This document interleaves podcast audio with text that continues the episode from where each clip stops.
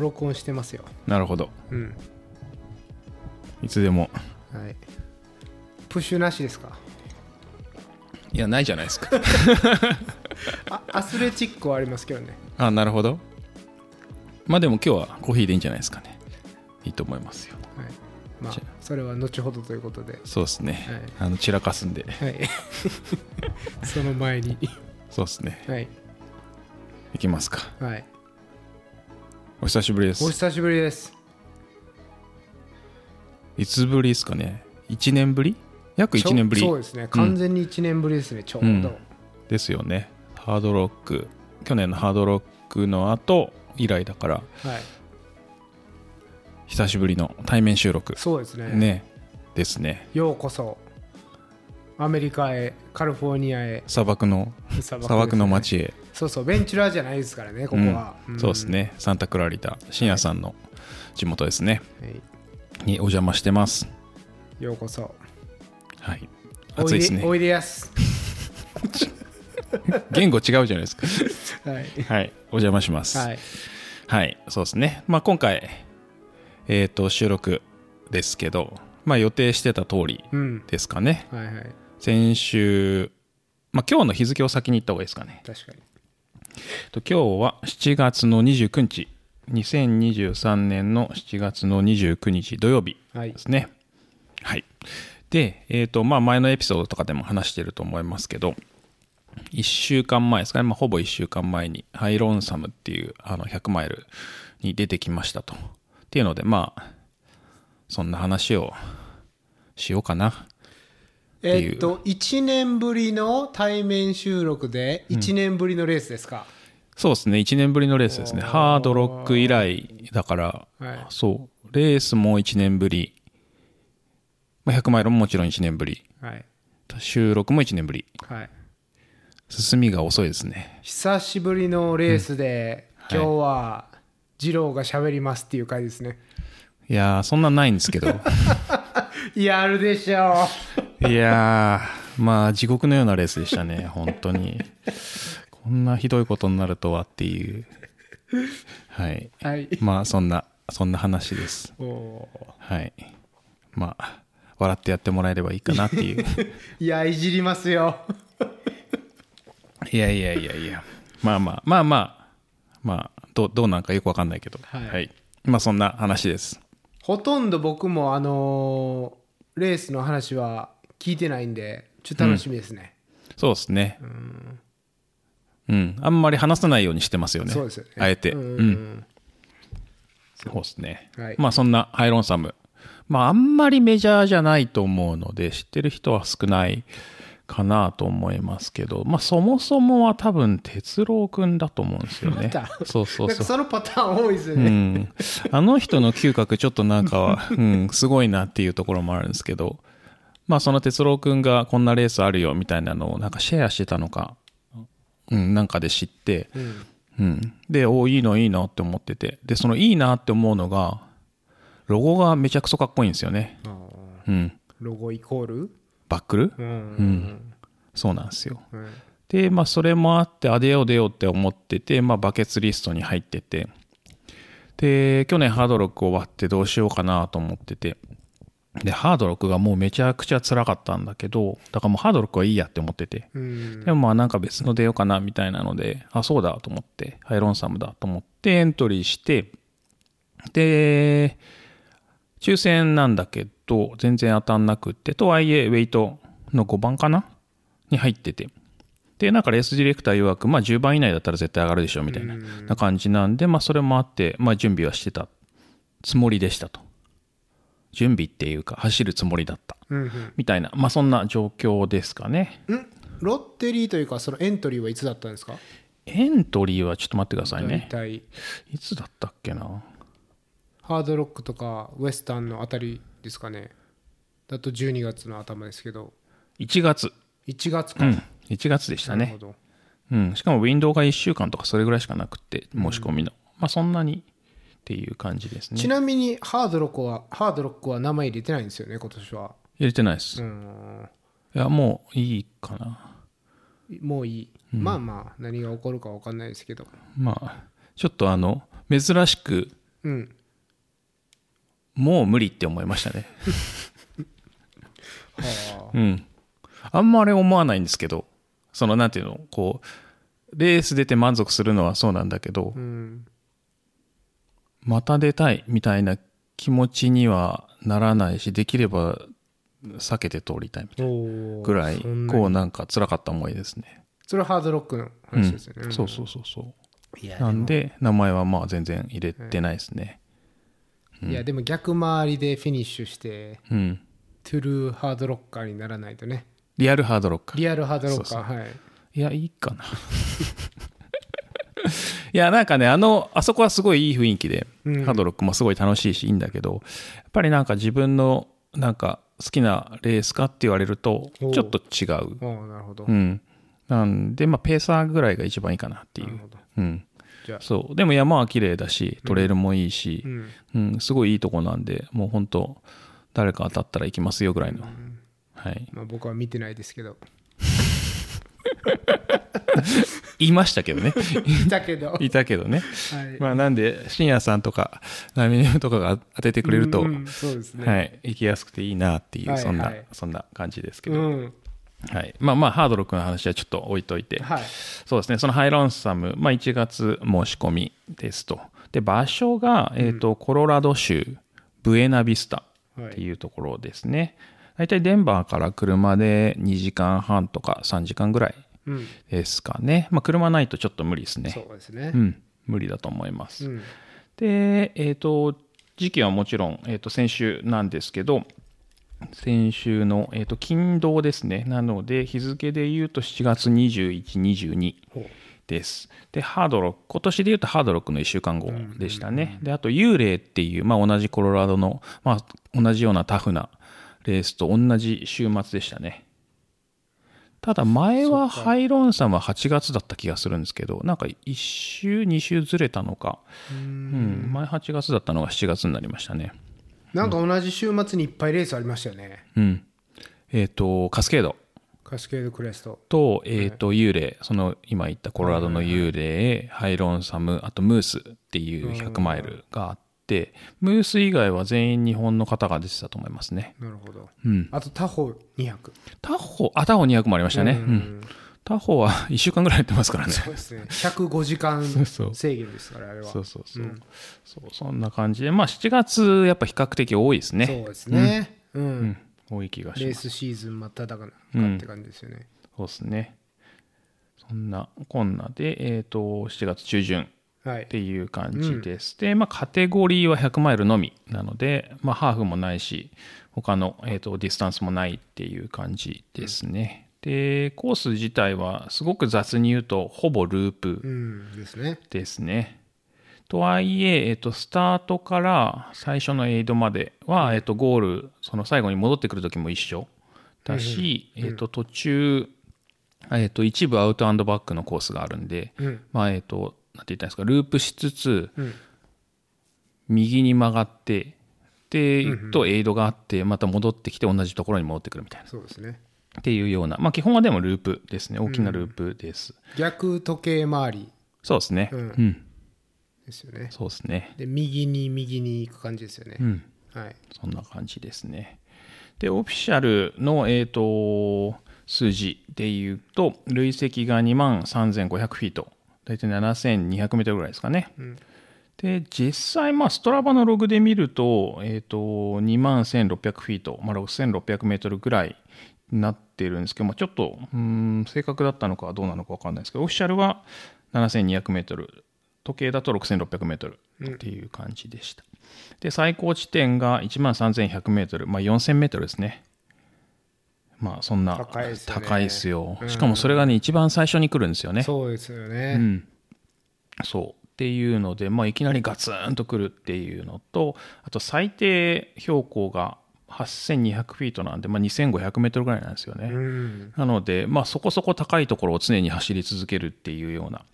イメージです。で平均のアベレージの、エレベーションが 14,426 フィート、まあ、3200メートル、まあ、つまり3000メートル以上のところをまあ基本的にずっと走り続けているようなイメージですね、はい、っていうような、まあ、かなり高いところをずっと動くっていうようなイメージです。はい。まあ、そんなちょっとタフなプロファイルですけど、エントリーがですね、フィーが$450、はい、ちょっと高いんですよね。高いですね。高いんですよ。確かになかなか今まで僕が払った中では一番高いかもしれないですね。$400ぐらいですもんね。うん、ウエスタンも$400超えてましたっけ？確か、うんうん、でも高いですね。うんでやっぱりこのエントリー費用に追加してプロセッシングフィー手数料か、うんうんうん、手数料も入り、あとはまあドネーションを受け付けてたので、まあ、いくらかドネーションをして結局$500超えてましたね、レシート見たら、はい、なので今の$140とすると、うん、まあまあえげつない金額になりますけどですよね、うん、7万超え、うんはい、っていう、まあ、そんななかなか高いレースですね、うんはい、っていうのと、まあ、人数でいうと、一般受付が150人です、うん、で、男女比が半分半分なんで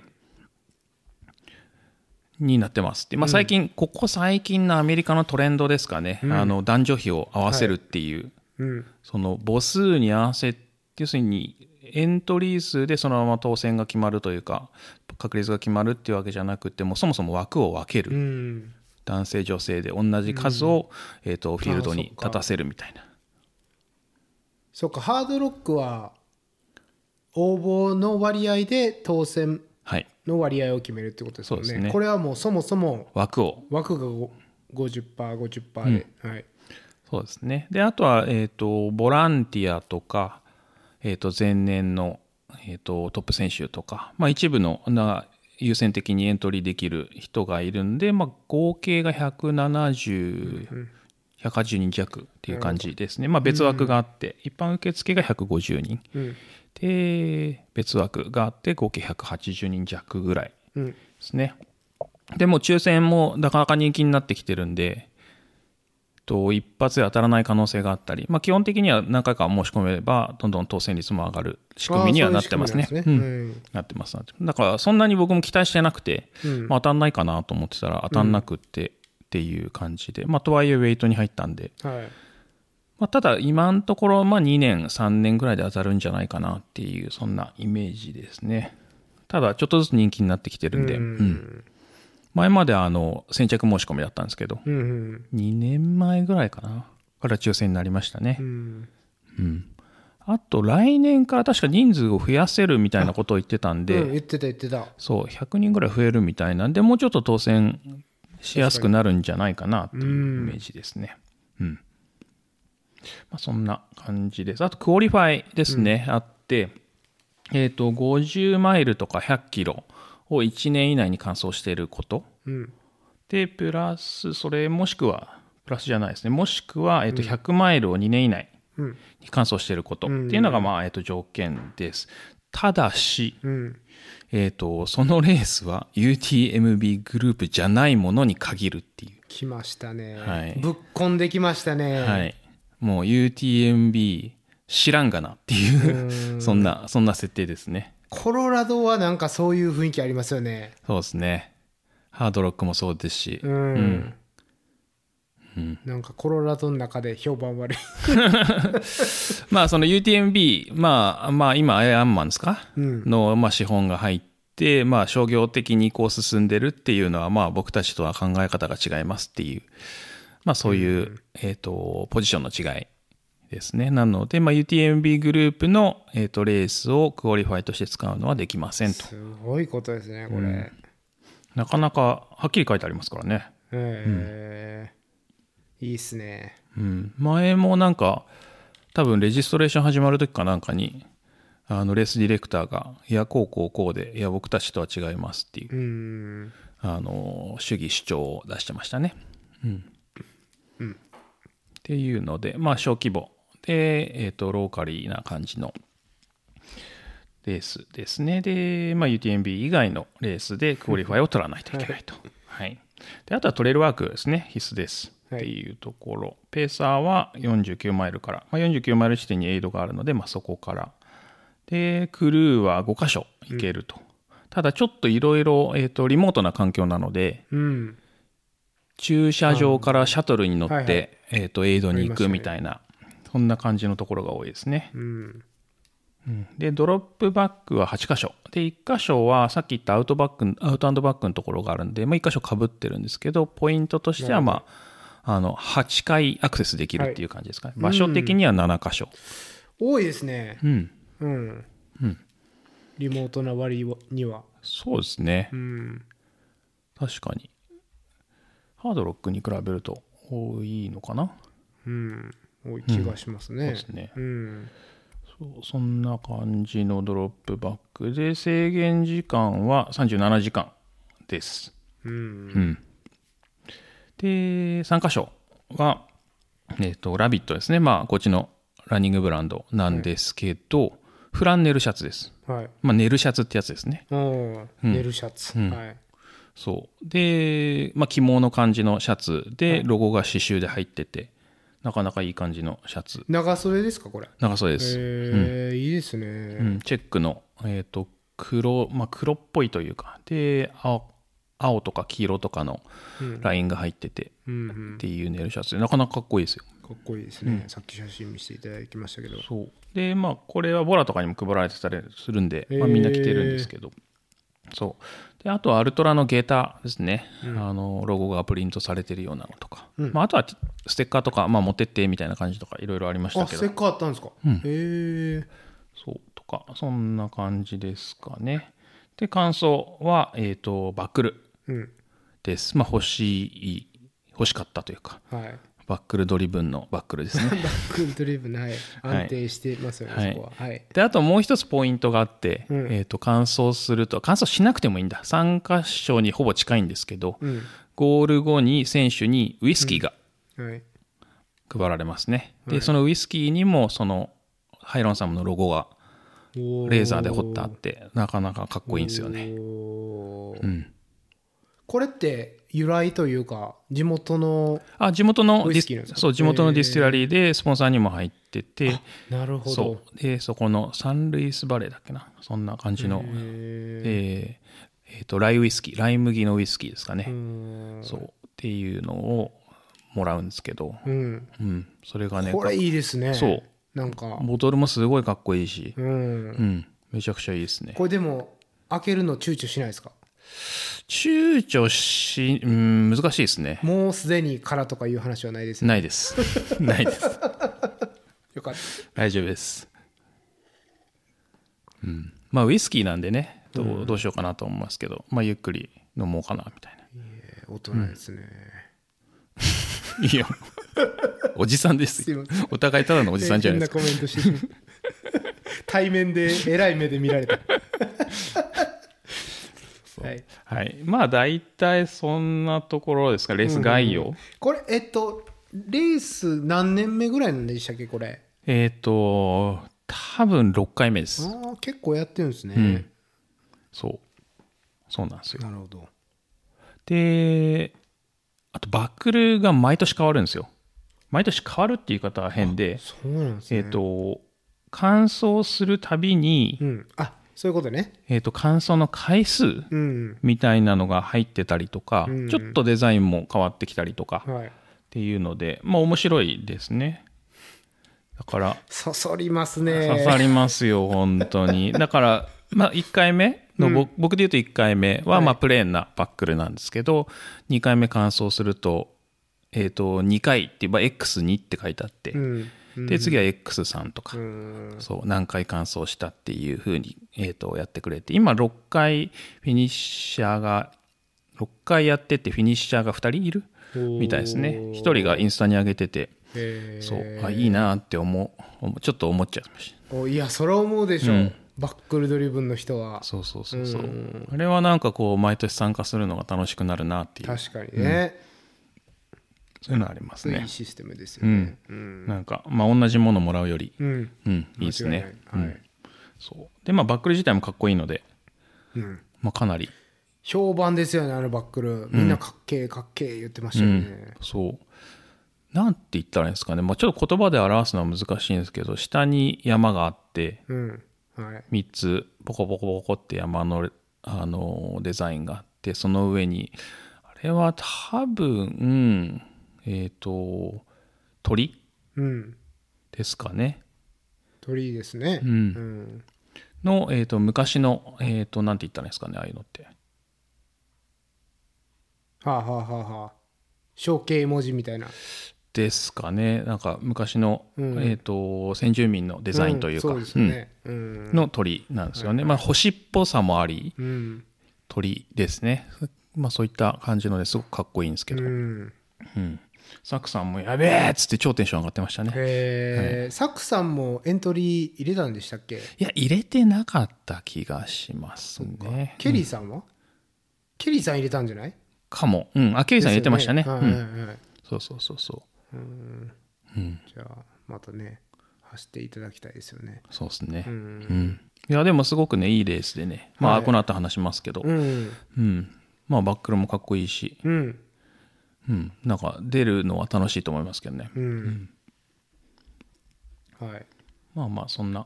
おすすめの、うん、そんなまあ感じであとはそうでまあレースの概要はそんなところで、うんうん、で実際にどうしたかっていうと、まあ、もちろんフライトで日本から行くんですけど、うん、僕の場合は、まあ、デルタ航空で、まあ、羽田便があるんで、うん、羽田便、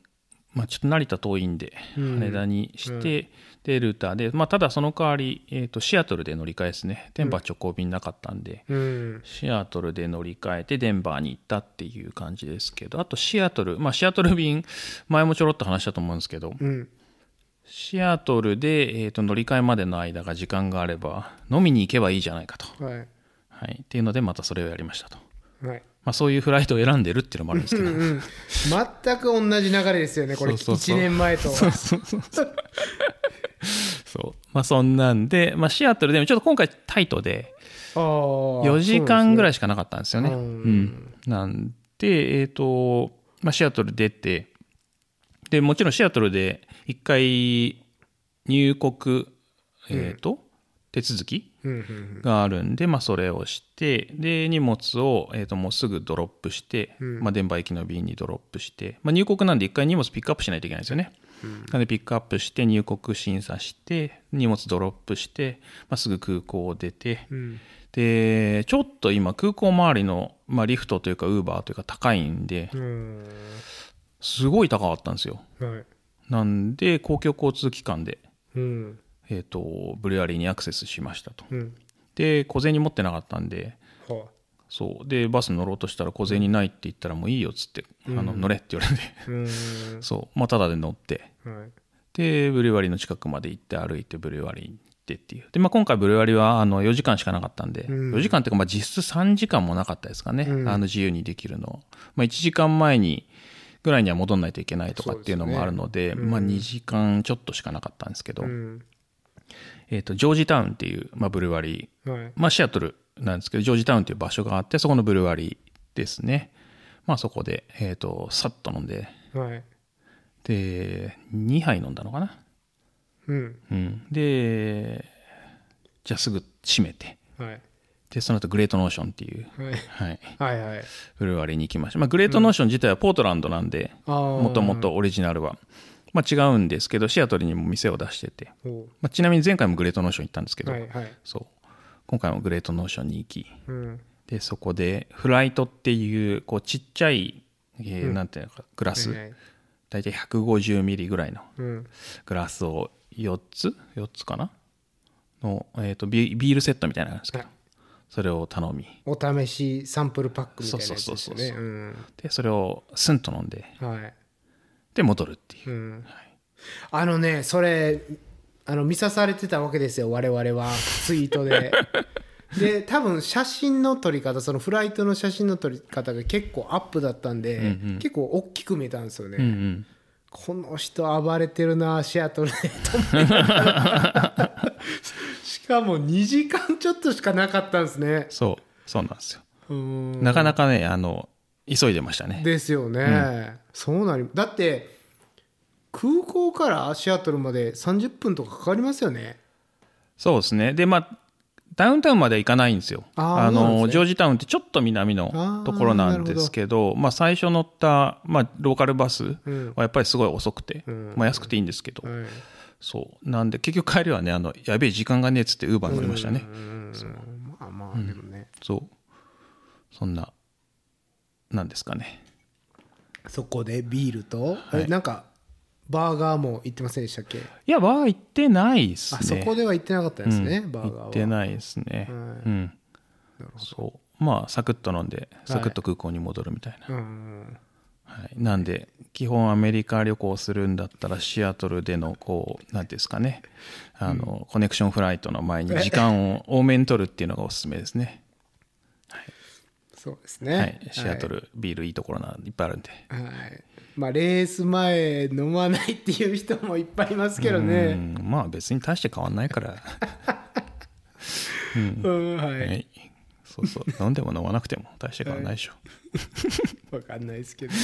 はい、っていうそんな、はい、はい、まあ数日前にねやるのがいいんじゃないですかね、うん、あ確かにね、まあ、なんか前日にとかだったらねちょっとあれですけど、はい、これ何曜日だったんでしたっけ？これが水曜日ですね。いや火曜日だ。おそうですね。結構じゃあ、うん、余裕ありますね。そうですね。火曜日に、うん、まあレースが金曜スタート、うん、でチェックインが木曜、うん、でそれがマンダトリーっていうか必須なので、うん、まあそれに合わせてというか。まあ、なんかやっぱり直前に入って荷物なくなるとか、まあそういうのもありえるので、まあ少し余裕を見て早めに入って、なのでまあ早めに入ったらきっとビールもたくさん飲めると思いますけど、はいはいはい、そうですねいやその通りですよやっぱり、はい、うんそうですね。まあそんな感じでシアトルでビール経由してデンバー行って、はいそうまあデンバー着いて、で空港からダウンタウンまでは電車が通ってるんで、おうん、なるほど。 それでダウンタウンに行きっていうので、まあ、ちょっと面白かったとか、まあ、面白くないかもしれないですけど、うん、今コロラドの、エアクオリティ、うんエアクオリティだからなんて言ったらいいんだろう、まあ、空気の状態ですね、はい、あんまり良くないみたいで、まあ、公共交通機関を積極的に使いましょうと、うん、車じゃないと、うん、なので公共交通機関が7月8月全部タダ、うんっていうので見て、ああなるほどなるほどっていう、うん、そういう感じでしたね、うん、とはいえ、まあ、そんなに空港からの電車も全然混んでなくてっていう、あんまりやっぱ使われてないんだなみたいな、うんまあ、車社会だなっていう、そうですね、うん、っていう感じでしたけど、まあダウンタウン着いてから、まあ、安いホテルに、まあ安いホテルっていうかホステルですね。ああそうホステルだったんですか、うん、そうしかもね去年サクさんも泊まったところで、あそっかそっか、うん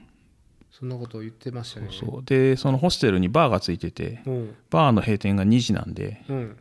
まあ、2時までめちゃくちゃうるさいんですよね。あそうなるほどね、はい、まあでも結局時差ボケもあったし、うん、まあなんか、まあ、ずるずると仕事したりっていう感じで、そこでデンバーで2泊しましたね、はい、でまあもちろんブルワリー行ったりとか、まあ、仕事したりとか、まあフラフラしてましたっていう感じ。そこですね、バーガーを食い散らかしてたのは。食い散らかしましたねはい、うん、そうですね、はい、食って飲んで、うんはい、なんかあアメリカに帰ってきたなっていう、そんな、ねはい、そんな感じでした、うん、もう仕事しながらツイートを見てたんですけど、うん、もう開けるたびにビールとバーガーの写真が流れてきてた、うん感じがしました、うんまあ、クニさんも何しに来てるんだみたいな感じのこと言ってましたねそうですねそう、まあ、レースとかじゃなくてこう遊びに来てるだけじゃないか、うん、観光っぽかったですね、はい、そうですねはい、はい、まあそんなその通りですっていう、うん、満喫をして、はい、そうですね、はい、でシアトル自体がまあシアトルじゃない、デンバー自体がマイルハイシティって言われてて、うんはいまあ、マイルハイ、まあ、要するに1600メートルぐらいの標高なんですよね、うん、なんでまあちょっとなんて言ったらいいんですかね、違和感というか、うん、なんか、まあ、時差ボケのせいなのかなとか思いながら、まあ、なんとなくこうちょっと違うなっていうイメージはありましたね、そのなんか体感として。気だるい感じですか、うんうん、なんで、まあ、フライトの疲れだったのかも分かんないんですけど、まあ、そんな感じですね。そうで2日間デンバーで、まあ、デンバーで飲み散らかして食い散らかして、うん、もちろん仕事もしてましたし、うん、はい、まあいろいろしてたんですけど、でその後ですね、木曜日か、うん、ブリーフィングがある日の朝にレンタカーを借りて、うんうん、でそのブエナビスタまで、うん、車で行き、で、まあ、途中ランニングショップとかやったりして、で着いてブリーフィングですね。まあドロップバックもそこだったんですけど、うん、最初にしなきゃいけないのが、まあ面白かったのが、靴底を洗う。靴底を洗わないと、うん、まずレジストレーションができないっていう、そういう順番になっていて、うん、でまあその靴底を洗うっていうか殺菌をするみたいなイメージなんですけど、まあ、絶滅危惧種がコース上にいる、うんうん、でなんか英語なんで詳しいことがなんて言ったらいいですかね、本当に 100% 理解してるか分かんないんですけど、うん、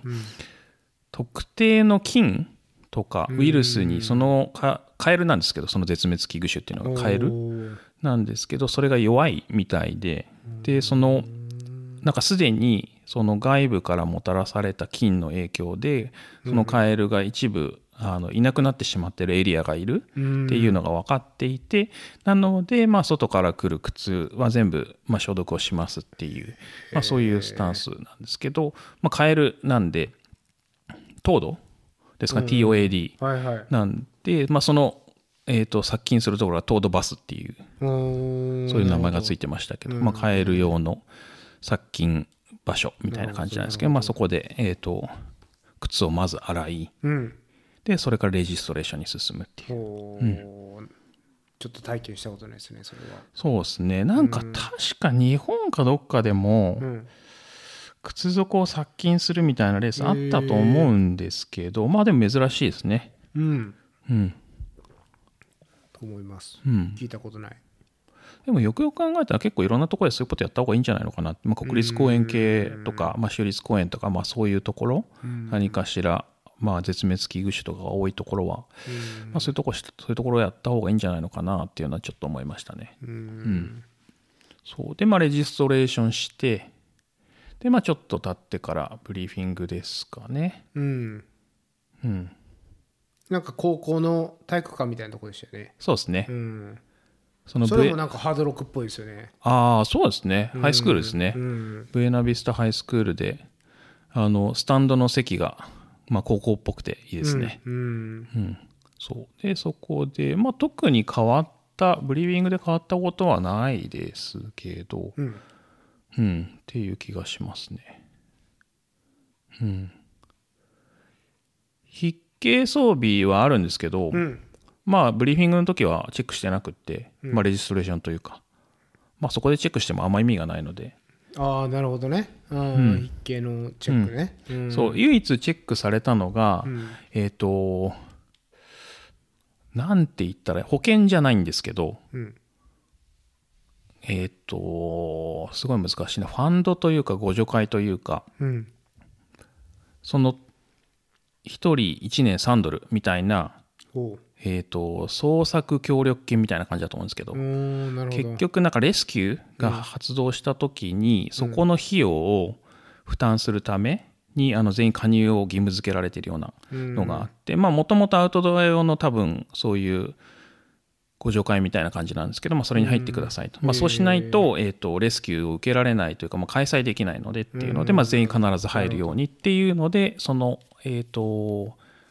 協力金みたいな支払い証明書みたいな、うんまあ、そういうのを提示しないといけないんですけど、うん、それがないとレジストレーションできないっていう、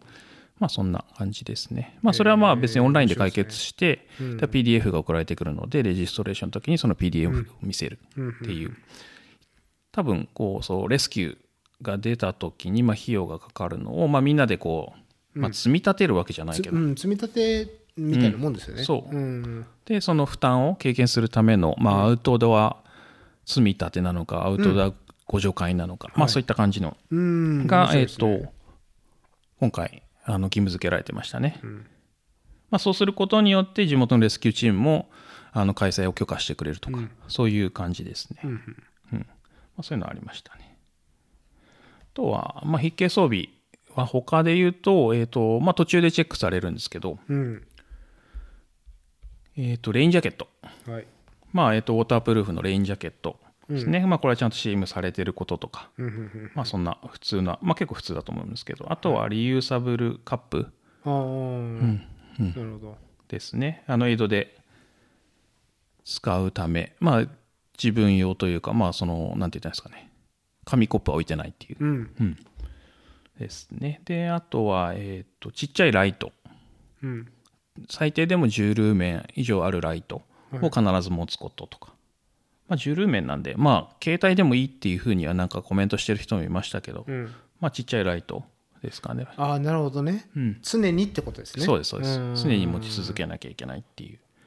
なので僕はペツルのビンディっていうすごいちっちゃい、3時間ぐらい、多分10ルーメンだったらもっと持つんですけど、持つやつを持ってましたね。であとは1.5 リットル以上持てるようにっていう、別に持ってる量は自由だけど、1.5 リットル以上持てるようにしましょうっていうので、そのボトルなりフラスクなり、ハイドレーションパックなりみたいな、っていうのが、必須でしたね。あとはエマージェンシービビー、ビビーって一般的ですかね、アメリカでも。それを筆形、いや、ものとして。ものとして。結構一般的なんじゃないですか。だってサロモン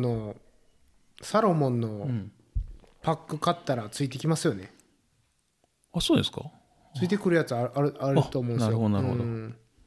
そう、なんか今回BBが筆記。一応リストには、SOL っていうブランドのエマージェンシー BB で、他のでもいいって言ってましたけど、そこの、要するにスペースブランケットみたいなのの、なんて言ったらいいんですか、スリーピングバックバンっていう、寝袋みたいな形になってるやつ、っていうのが筆形でしたね。あとは笛、ホイッスルが筆形ですね。基本その今まで言ったやつ、レインジャケットからホイッスルまでは常に持たなきゃいけないように設定されていて、プラス、特定の期間、特に夜に入る、区間っていうのがあって、そこの区間は追加でパンツと、あとライトもう一つとバフ、B2、帽子かバフって書いてありますね。であとエクストラレイヤー、上着、その4つが追加でっていう感じです。だから日中は最初の組み合わせで、夜は追加で4つっていう感じの、なんか場所によって。それチェックされましたか、1回でも。結構されたんですね。っていうかね、厳密にチェックされます。もう全部細かいですよ。意外。そうそう。すごい細かくチェックされました。その最初の、常に持ってないといけないやつはスタート地点とスタート前。の最終チェックインで必ずチェックされたのと、その追加で途中から4つ増えるのもそのところかな、追加で増えるところでちゃんとチェックされて、でその後2回チェックありましたね。そんなに、計4回、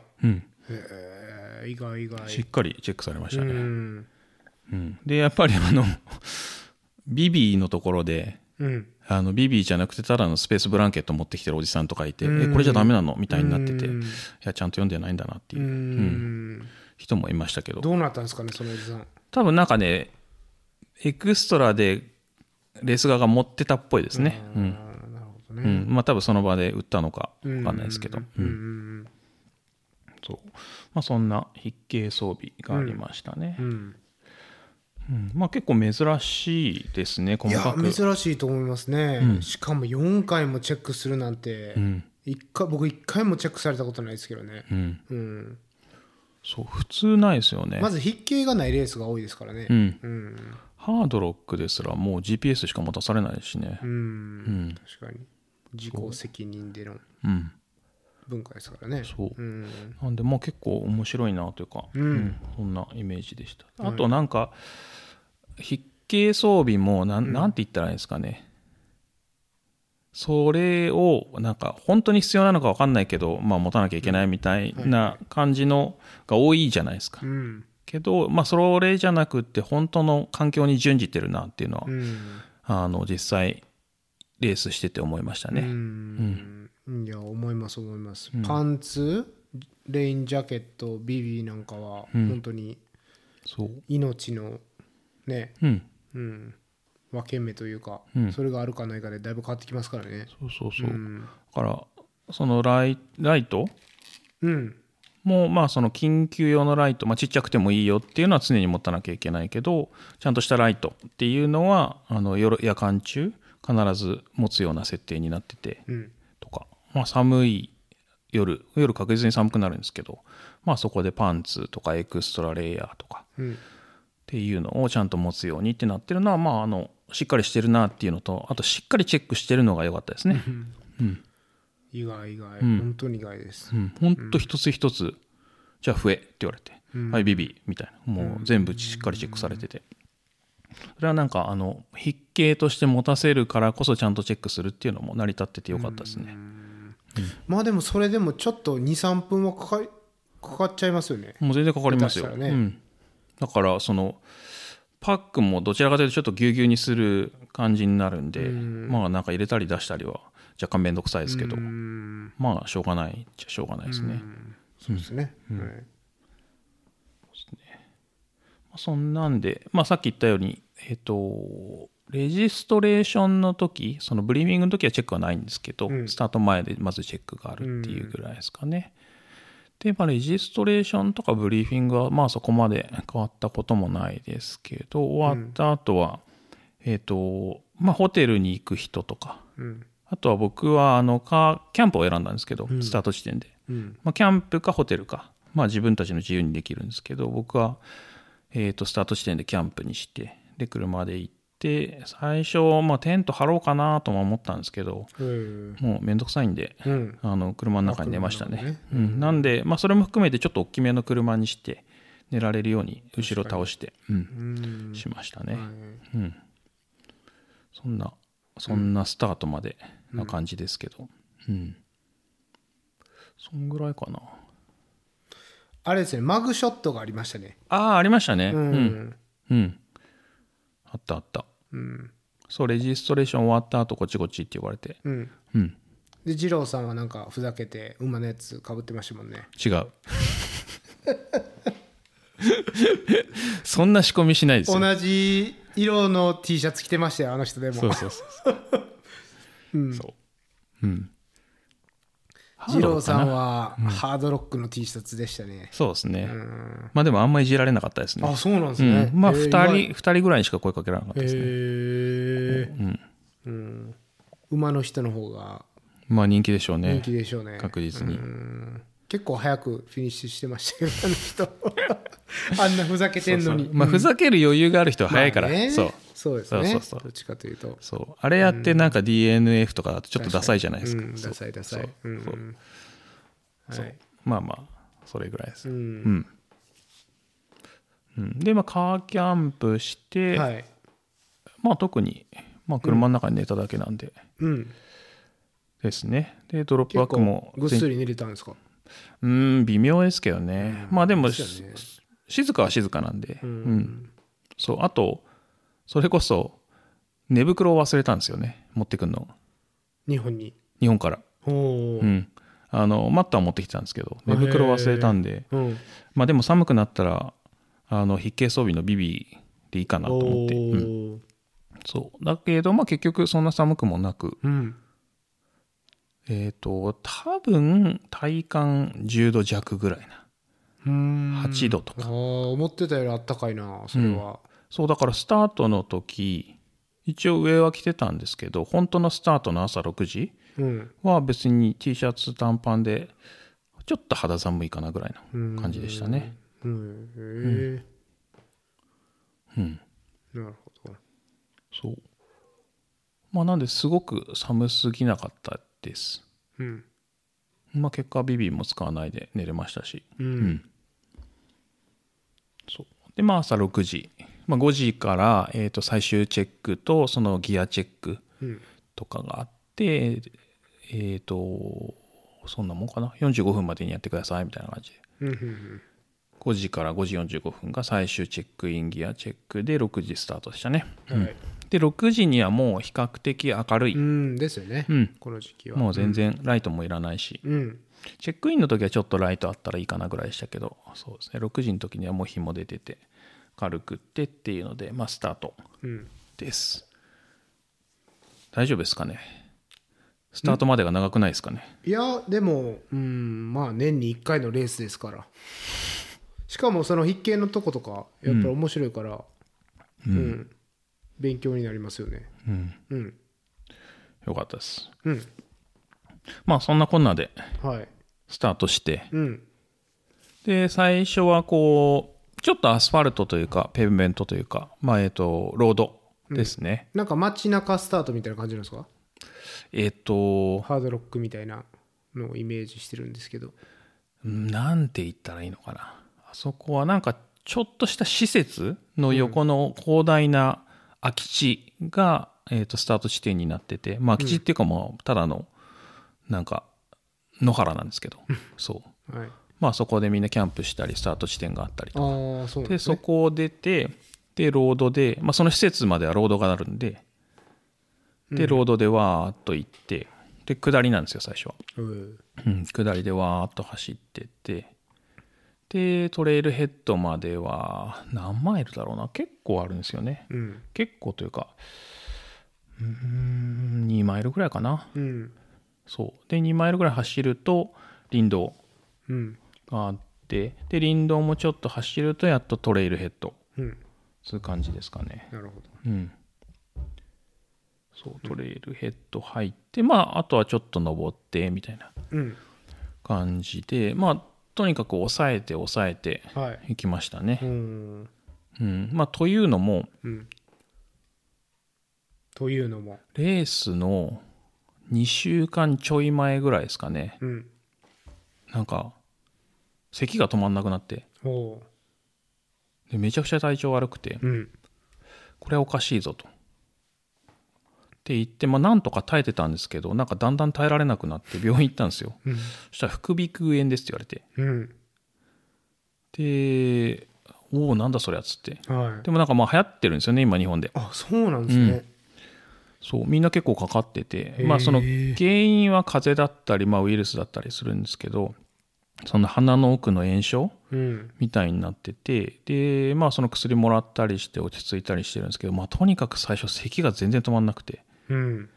うん、会社にもちょっと行けないぐらい、うん、で咳が止まんなくってで結構辛かったんですけど、で薬もらってやっと落ち着いたかなっていう、まあ、ちょっとずつ落ち着いてきてっていうので、結局そのレース前に富士山行こうとか思ってたんですよ、うん、行動順応で、うん、まあそういうのもできなくて、うん、でしまいにはなんか同じかどうか分かんないですけど、うちの奥さんも体調悪くなり、そうなんですよ。でうちの奥さんに至っては塩味が最初わからないっていう、そうだからもしかするとなんですけど、まあ、2人とも実はコロナだったんじゃないかっていう可能性もあるんですけど、一応検査キットでは陰性になってたんで、うんなってないなとは思ったんですけど、まあ、お互いなんか調子悪くなっちゃって、そうなんでまあレース前はほぼ寝込んでましたね。いやー、うん、最終調整もできず寝込んでましたね。でプラスやっと治りかけて出発の数日前ぐらいにちょっと走ってみようと思ったんですよ、うん、まあ、そりゃそうですよね、うん、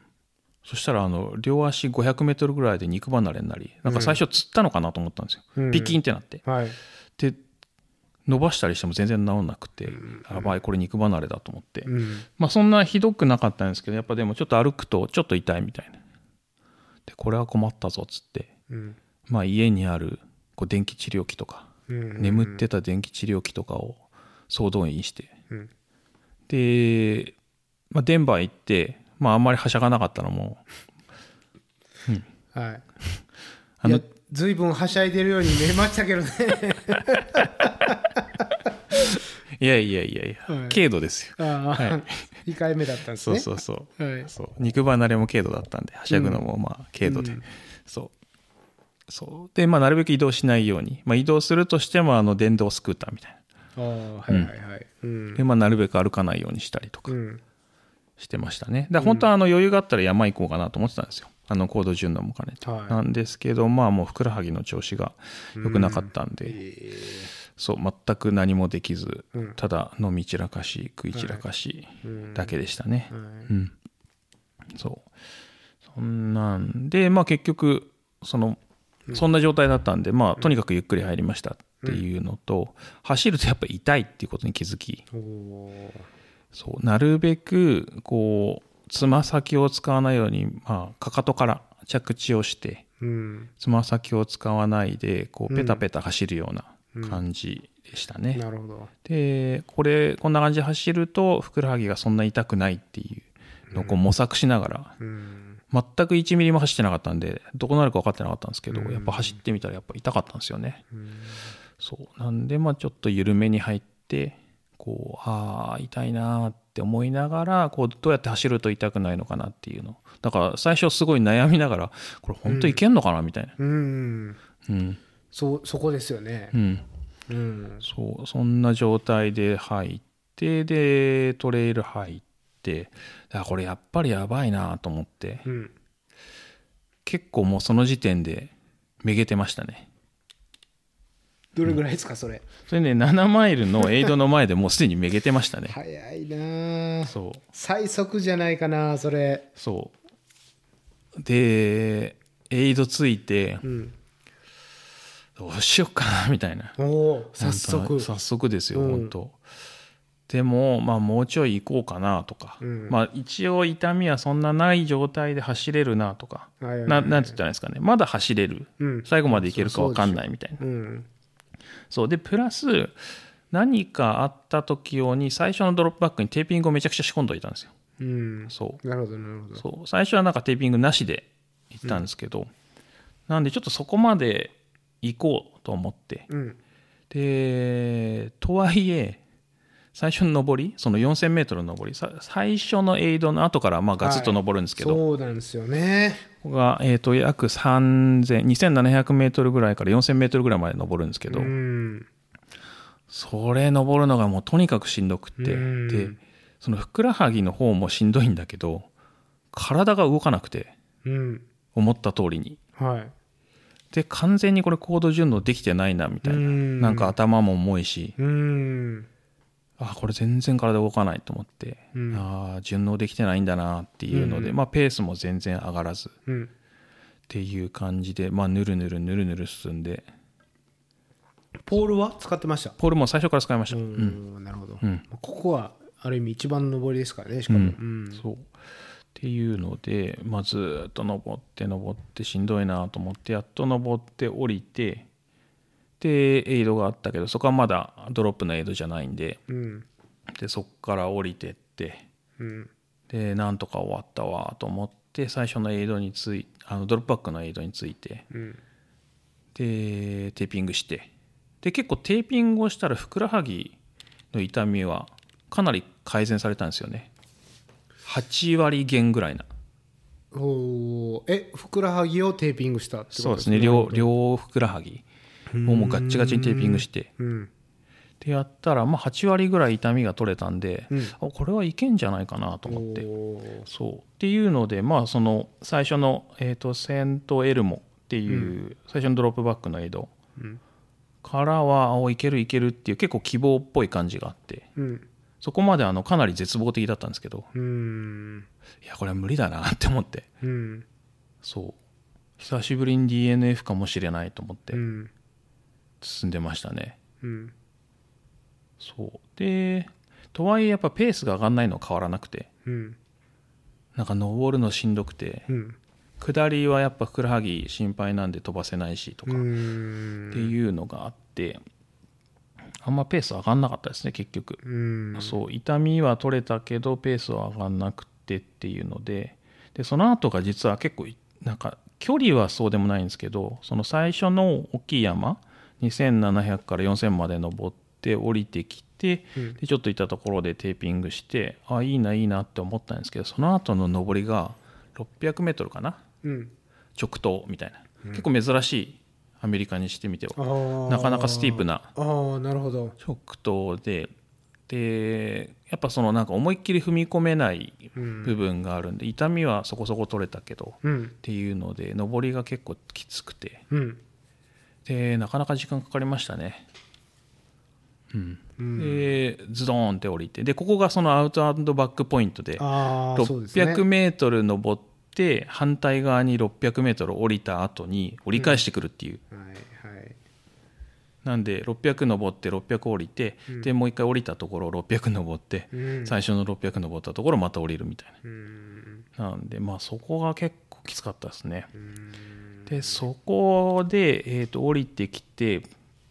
だいたい35マイルだっけな、確かそれぐらいの感じだったと思うんですけど、37マイルか、そう37マイルで結構時間かかってて、その時点でもう12時間以上かかってるんですよね。37マイルで12時間。そう。じゃあ36時間ペースぐらいですよね。そうですね。そうで、あれと思って、これ結構やばいんだなっていう。なるほど。もうすでにそこで。そう。あれ余裕なくないっていうことに気づいて。はい。とはいえ一番最初にでかい山が来るっていうのと、その600登りの往復っていう、まあそこそこタフなのがまあ前半にあるっていうのは分かってて、その後はそこまででもないみたいなイメージもあったんで、あれ結構遅いなと思いつつ、まあでも後半は大丈夫だよなとかで、なんか去年走ったっていう人と途中で一緒になって、でまあ、すごいなんかお互い仲良くなって、なんかこういうレース好きなんだよねとか、そのまあ人数多いレースはあんま好きじゃなくてとか、まあレッドビルとか UTMB とか別にいいみたいな、そんな感じのことを話してて、そうで後半はねランナブルだからねみたいなことを言ってて、そうで去年フィニッシュしてるから、おじゃあ大丈夫かなみたいな、そういうちょっとそういう安心感もあって、いや結構やばくないこれと思ってたんですけど、そうでとはいえまあそういう女性がいたんで、まあ、大丈夫かなっていう、女性の方だったんですね。そう女性で、そうでまあ、大丈夫全然平気だよみたいなことでしたから、そっかと思って若干安心はしてたんですけど、そうとはいえあれあんま時間ないよなっていうのはまあちらほら頭の中をかすめてて、いやそうでしょう、そうなんですよ。で結局その後も、12,000 フィートだから3600メートルとかぐらいの山を行ったり来たりするんですよね。まあシャドウとかはそこまでそのさっき言った600メートル登って降りるところまでじゃないんですけど、やっぱり常に登って降りて登って降りてっていう感じのところで、そうでだんだん夜になってきて、で夜になるとペースが落ちてくるんですよね。で暗い時のなんて言ったんですか登りでスピードが上がんないしペースも落ちるし、でめちゃくちゃ眠くなって、3回ぐらい寝ましたねオントレイルで。3回も1回どれぐらいですか？1回多分5分とか10分とか、で人数が少ないんで参加者の、で多分もうほとんど後ろの方だからなおさら少なくって、やっぱ人来ると起きるじゃないですか、なんですけど全然起きなくて、多分5分から10分みたいなのをなんか3回ぐらい結局寝ましたね。そんなぐらいもうなんか眠くて動かないしっていうので、もう夜のパートは全然進まなかったですね。何時ぐらいですかそれ？多分ね12時とか1時とか2時とかそれぐらいだと思うんですけど、それは眠くなる時間ですよね。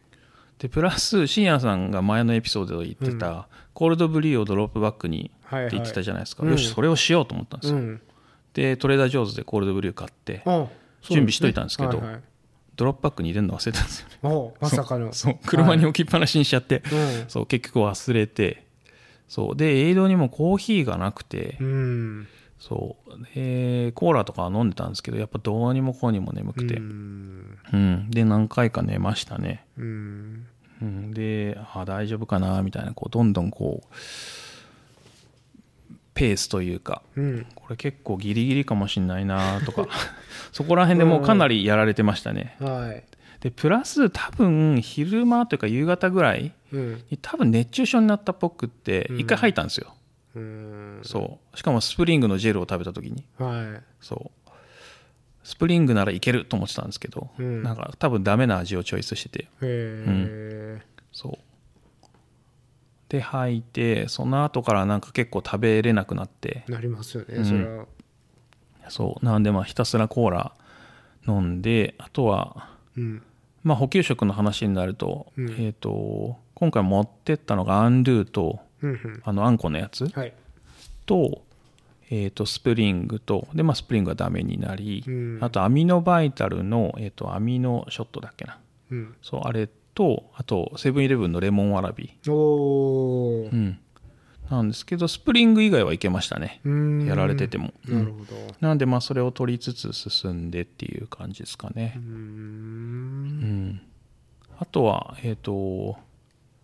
口補水液、はい、もう取ってたんですけどそれがなかなかなんかワークしなかったのか、うん、飲む量が足りなかったのかっていうのはありますね、うん、で今回梅干しを持ってきたんですけど、はい、それはねすごい、梅干しを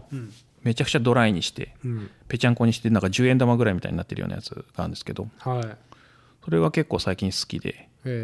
そうで走ってると体が酸性に傾くんで、まあ、食べ物とかもそうなんですけどアルカリ性に戻すと調子いいんじゃないのかなっていうのは結構ナミネムとかといろいろ話しててでそれをやってたんですけど、まあ、それ自体は良かったですけどね熱中症になったのはなんでだろうなっていうのはありますけど、うん、水は取れてた感じだったんですか？水は取れてました、うん、それはうんまあ、暑かったですね、うん、うん、で氷もしょってたんですけどダメでしたね、うん、なるほど。なんでまあ一回その夜になる前に熱中症になって、うん、まあちょっと気持ち悪くなったり戻したりとかして、うん、夜に入ってペースが上がんなくってこれはなんかいよいよやばいぞみたいな気持ちに結構なりましたね、はい、うんそうですね、うん、で一応今回ペース表みたいなのを一応作ってたんですよ、はいうん、で32時間ペースと36時間ペース作ってたんですけど、はいはい、最初は良かったんですけどもうどんどんペース落ちてって、うん、36時間ペースにもうどんどん近づいてって、うん、もうこれは結構自分のこのままのペースではやばいかもしれないなっていうのは本当思ってましたね、うんうんそんなんが夜ですかね、うん、全然進まないしなかなかうまくいかなかったですね、うんうん、なるほど、うん、僕はトラッキングちょこちょこしてたんですけど、うんうん、65マイルで24時間ぐらいかかってたんですよ、うんうん、そうですね。ということは3分の2に24時間かかってたからまあ残り3分の1、12時間、うんまあ工程の具合とかを考えなければ単純で12時間かかるから、うん、もうその時点で完全に36時間ペースだったんですよね、うん、36時間台、うんうん、そうそうそう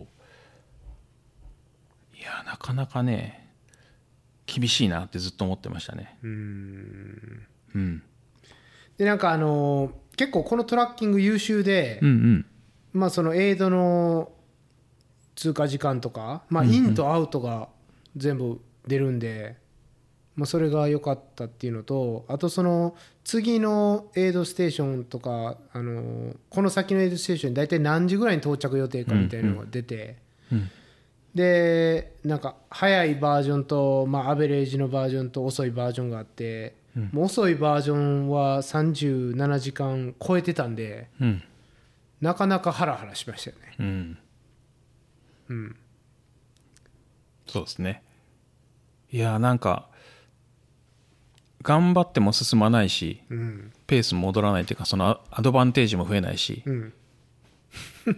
はいはいもうこれどうなんだみたいなそんな感じですね、うん、でプラスその深夜さんがその言ってた65マイル、うんの次の、68マイルかな、はいはいはい、そのモナークパスっていうところ、うん、でそこで朝になったんですよね、うん、でプラス朝になってそこから、夜のパートだけの筆記パンツとか、帽子とかいらなくなるんですけど、でそこでこうなんかいそいそとここでもう筆形減らせるわと思って減らしてて、でなんか横のなんか一緒にエイドにいた人がこのカットオフって何時なのみたいな、1時間後だよみたいになって、はってなって今までなんか自分がそのなんて言ったらいいんですかね、こう結構やばいな、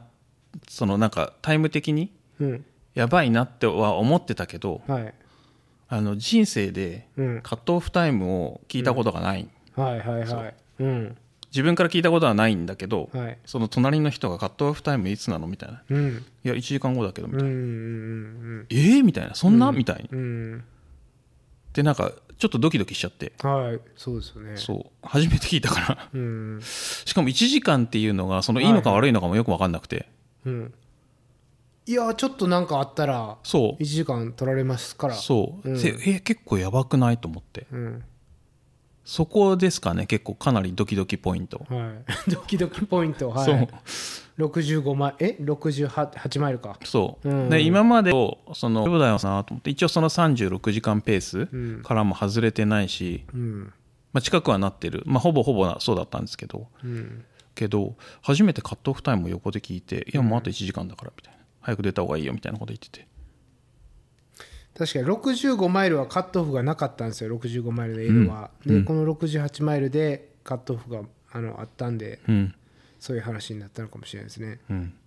でそこクルーも行けるとこだったんで、多分結構にぎわってたと思うんですよ、そうですね、そうなんです、あったんでおやばいと思って、いよいよもってやばいってその時は思いましたね、二郎さんもちょっとやっぱ元気になったんですか、その日が明けて。そうですね、日が明けて結局食べ物はほとんど食べれなかったですけど、ジェルっていうかアミノバイタルとアンドゥとレモンわらびぐらいですかね、コーラはコーラだけ、コーラとジンジャーエールか、ぐらいですね、でそのモナークパス、なるほどね、からはほぼ下りだったんで、とはいえペースも上がらずっていうのでずるずるいってっ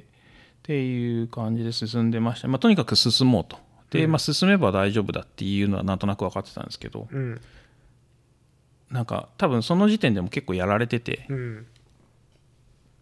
その最後その途中で話した女性はもう最後の20マイルはランナブルだからみたいなことを言われてて、ああ大丈夫だよなってちょっと期待もあったんですよ、そしたら意外にあれアップダウンあるぞっていうことに気づき、そうなんであれペース上がんないってまた思って、これはやばいっつってこう頑張るけどペースっていうの、してましたね、そうありますよね、こんなん知らんがなみたいな知らんがなこんなことさすねんみたいな、そうなんですよ、そんなこんなでずっとこう言ってて、でプラス最後の1個手前のエイドかな、84マイル、でそこもクルーアクセスも確かできたのか、ドロップバックがあって、84マイル、そうでそこもにぎわってるところだったんですよね、でランナーもやっぱりいっぱいいたし、でその時間が確か、僕が着いたのが何時だっけな、31時間半で着いたんですよね、そうですね、そうで31時間半で着いて、で残りが5時間半ですかね、なんですけどその36時間ペースを自分で作ってて、36時間ペースのその最後の84マイルからの時間がちょうど5時間いくつだっけな、5時間15分ぐらいのペースだったんですよ、あれ5時間半で5時間15分ってことはもうすでに15分ぐらいしかアドバンテージないぞと、つってやばいっつって、その時点でやっとその時点で気づいたんですよ、本当にやべえぞみたいな、そうでなんか84マイルで、そうでもっとそのエイドではゆっくりしようかなと思ってたんですけど、それに気づいて、でやばいっつってもうわーって出て、で焦って出て、でとにかく行かなきゃいけないと思って、うん、で進んでもペースは全く上がらない、うん、でしまいには最後のエイドの時かな、うん、で最後のエイドですごい良かったのが、うん、ていうかもうその前にまた潰れたんですよね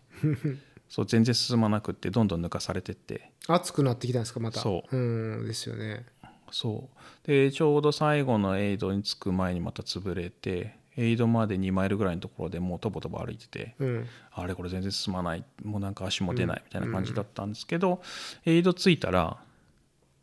友達がいておあはいはい、うん、そうでお互い知らなかったんですよ、うん、その友達がいるってことも知らないしその友達もボラをしてて、うん、でたまたまなんですよねその、うん、コロラドで旅行してて、うんまあ、コロラドに住んでるんですけど、うん、コロラド内で旅行しててでキャンプしてたら近くでレースやってるからじゃあもうついでにボラしようかなみたいなそんなもうノリでそう、うん、でそこのエイドでボラしてて、はい、って言ったらいきなりジローって言われて声かけられて、うん、何やってんのみたいな、うん、でお互いそうでまあ、そこでちょっとテンション戻りお、うん、ですね、はい、でとはいえ時間がないからちょっと焦りながら、うん、でその最後のエイドからゴールまでそのすみません、はい、その映像インスタかなんかで見たんですけど、うん、結構落ち着いた感じはありましたけどね焦ってる感じではなかったその最後のエイドからフィニッシュまでがその36時間ペースの人で2時間10分だったんですよ、うん、はいはいはいはい、うん、そうなんですよそうなんでその時に僕は2時間20分だったんですよ、うん、確か、うん、なんでやばいなと思いつつ残り2時間15分ぐらいの時に出ましたね、うん、そうちょっとだけ話して、うん、で写真とか撮ったりして、うんうんうん、2時間15分ということははいはい、うんそうそれ僕もうもろトラッキング、うん、リフレッシュ連打するぐらいしてて、うん、でその二郎さんがその最後のエイドを出たあたりにもうすでにフィニッシュしてる人たちを見たら、うん、だいたいパッと見2時間から2時間半かかってたんですよ、うん、で二郎さんは残り2時間20分だったんで、うん、これはってことですよ、うん、ただ距離自体はそんなないんですよ、うん、実際最後のエイドから、うん最後のエイドから7マイルなんですよね、うんはいはい、だから7マイルで2時間10分とか2時間20分って、うん、まあ余裕じゃないですか、うんまあ、フラットだったらもうめちゃくちゃ余裕だしそうですねそうだしこういけるじゃんって思ってたんですよね、うん、なんだけど意外に上りがあるっていう、うん、そうですねうん、そうすっかりそれも忘れててあそっかそこはスタートしたところなんですよねそうでもスタートした時は、もう余計なことというか自分のふくらはぎとかあそっか そっちに気を取られてたから上りがあるなんて全く思ってなかったからうん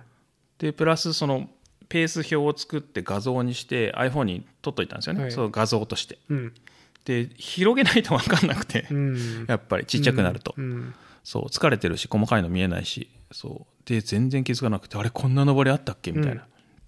うん、そうそれって最初の舗装の部分ですか林道の部分いやトレイルがあるんですよあトレイルねそうそううん結構登るんですけどそこもだいたい300メートルぐらい登るのかなうんそう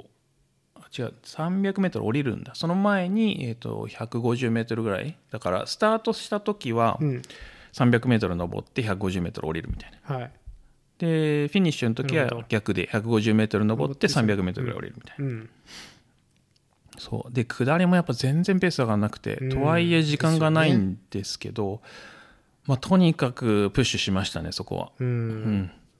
うん、珍しく、はいうん、でそしたらちょうどトレイルヘッドに出るぐらいのところで他のランナーにも追いついて、うんはいはいはい、そうでなんて言ったらいいですかね自分がどこにいるのかあんまよく分かってなかったから、うん、とはいえランナーに追いついたっていうのは結構安心感でペーサーの人もいるしそういろんな人がいてでトレイルヘッドあたりでみんなに合流して4人ぐらいいたのかな4組かぐらいいて、うん、でやったーっつってもう大丈夫だねみたいになってみんななってたんでそこで初めてちょっと安心しましたね、うん、でどれぐらいだったっけなとか思ったんだけど、まあ、みんなもう歩いてても大丈夫だよみたいなうん、だけどまあちょっと走ろうかみたいなで半分ジョギングして半分歩いてみたいな感じで進んでましたね、うんうん、そうなんです。その最後のエイド93マイルでしたっけ、うんうん、そこ出たの最後だったんですよ。最終ランナーだったんですよ、うん、ああそうかもしれないですね、うんうん、そうそんな気がします。なんか僕よりその最後のエイド出てから抜かれてないんですよ。うん。一、人抜いたはずなんですよ。うん。うん。そう。さっき言ってた人をね。うん、そう。だからカットオフが4時45分だったんですよ。うん、だから35時間45分か。うん。34時間45分か。うん、で二郎さんが着いたのがその25分前。うん。20分前、うん、で出たのが5分前カットオフのそうなんですけど、うん、そう今聞いてて思い出したのが、うん、その最後のエイドに着くちょっと前に抜かれたんですよ、うん、何人かに、はい、でみんなすごい急いでて、うん、でなんか僕は疲れてるのと距離的にはまあ大丈夫なんじゃないかなっていうちょっとなんかちょっとした期待もあって、うんギリギリなのは分かってるけどまだなんかアドバンテージはちょっとだけあるなみたいな、まあ、10分とかぐらい思ってたんですよね、うん、でわーって抜かれてそしたらそこに、エイドの近くに人がいてでカットオフのことを意識してなかったんですよね。てか知らなかったんです。なるほど。そう37時間ゴールだけを考えてたって感じですか。そうなんですよ。だからゴールで帳尻合うだろうなと思ってたんですけど、うん、最後のエイドのそのカットオフ2時間15分前かな確か、うんうん、そうです2時間15分前、うん、で知らなくってで結局その36時間ペースの人が2時間10分かかってたっていう地元の、うん、その手元のペース表があるから、はいはいはいはい、そうだから別にそういやだから2時間10分以上前に出ればいいんでしょみたいな気持ちだったんですよ。なるほどね、うん、だからその2時間15分前でもいいなっていうぐらいの気持ちだったんですよ。そんなもんパッと取って出ればいいからどうせと思って、そうでそれ聞いてやべえってなってちょっとだけ頑張ってそしたら2時間20分前に着いたんですよね。だから友達がいてでおやべえなって思いながらちょっと話してそうで2時間15分前に出てそこは結構焦りましたね。いやだからトラッキングしてたらインになるんですよ、うんうんうんうん、でなかなか出ないからもうこっちとしてはそわそわするんですよ、うん、もうちょっと喋ってんと早よ出てって思ってましたよね。喋、うん、ってるのかどうかも分かんないですけど、うんうん、そういうハラハラでしたよ。しびれるねってみんな言ってるとこなんですよそれ。なるほど、うん、いやマジでここら辺結構ギリギリでしたね、うんなんか自分の判断能力も弱いし、うん、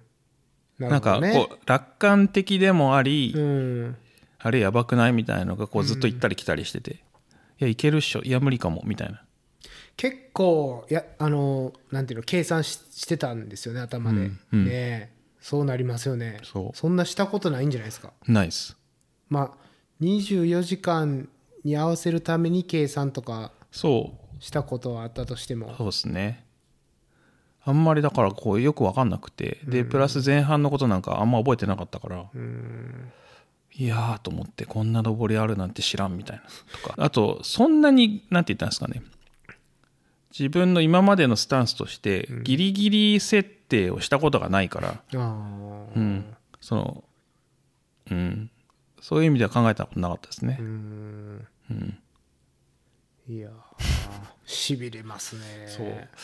いやそうですね。でも結局そのトレイルヘッド出て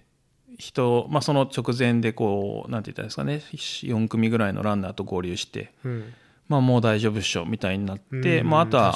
フラット、うん、プラス最後のちょっと上りがあるんですけど、うん、まあ基本マイル20分で歩いても、うん、まあいけるっていう感じになったんで、うん、まあ安心して、うん、っていうところですけどね。でも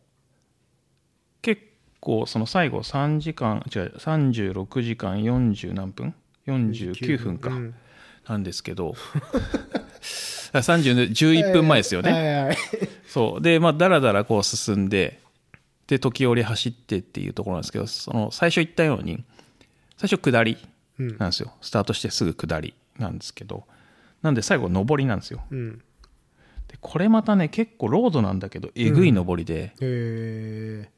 そうめちゃくちゃ2マイルぐらい上りなんですよ、うん、で疲れてるしなかなかシャドウあるし、うん、めちゃくそ暑いし、うん、でも死にそうになって、うん、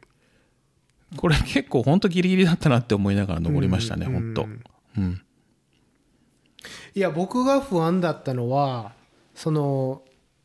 距離の誤差と、うん、まあ距離の誤差ですよね、うん、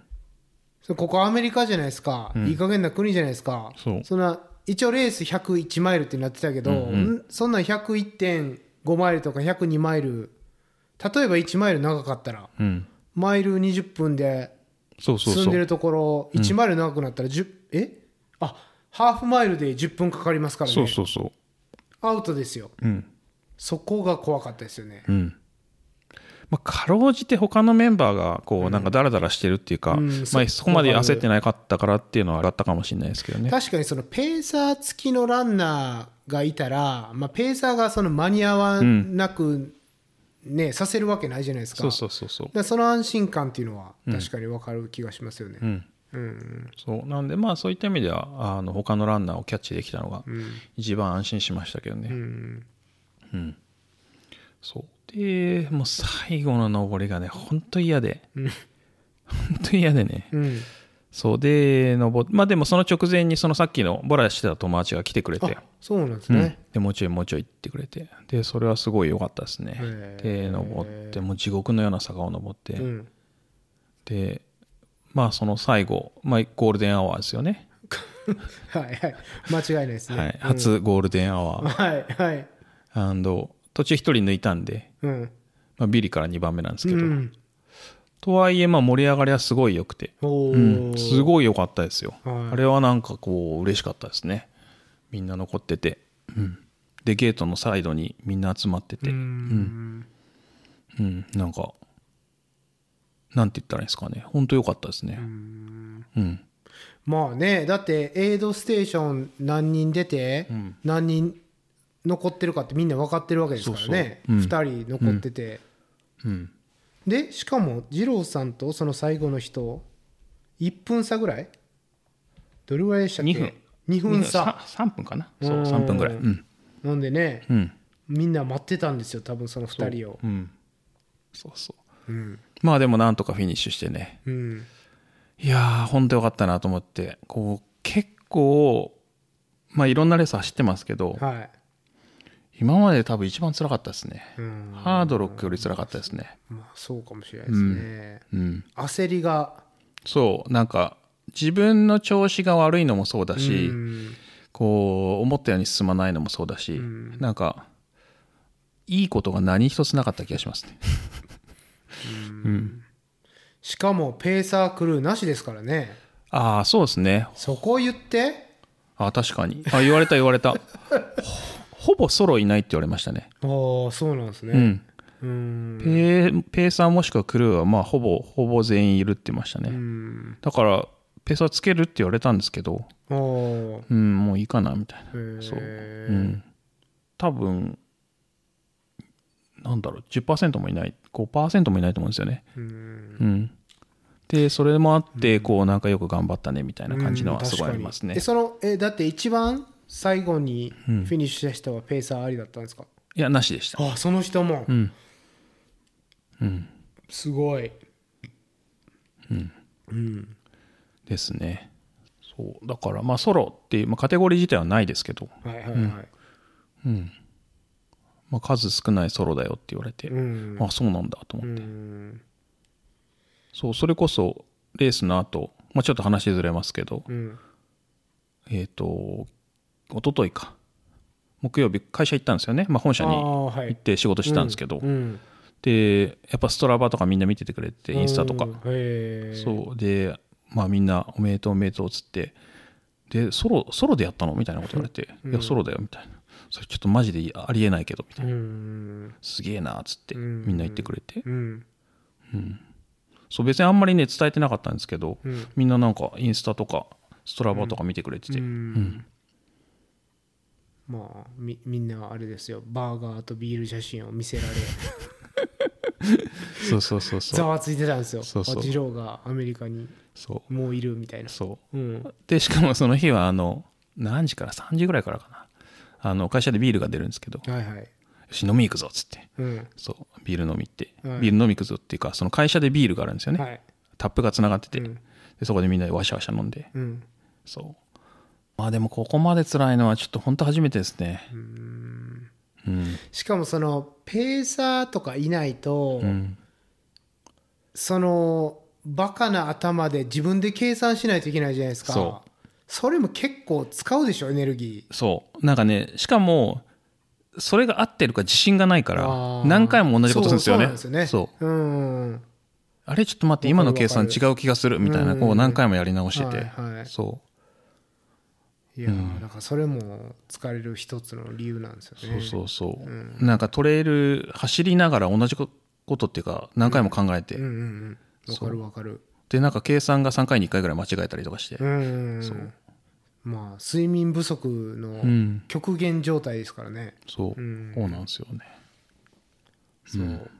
でその36時間49分、うんまあ、10分残してゴール、うん、これ制限時間の 99.5% を使ったという計算になりますなかなか使いましたね。いやギリギリですよ本当にギリギリですよ。ただ、うんハラハラはしたけども、うん、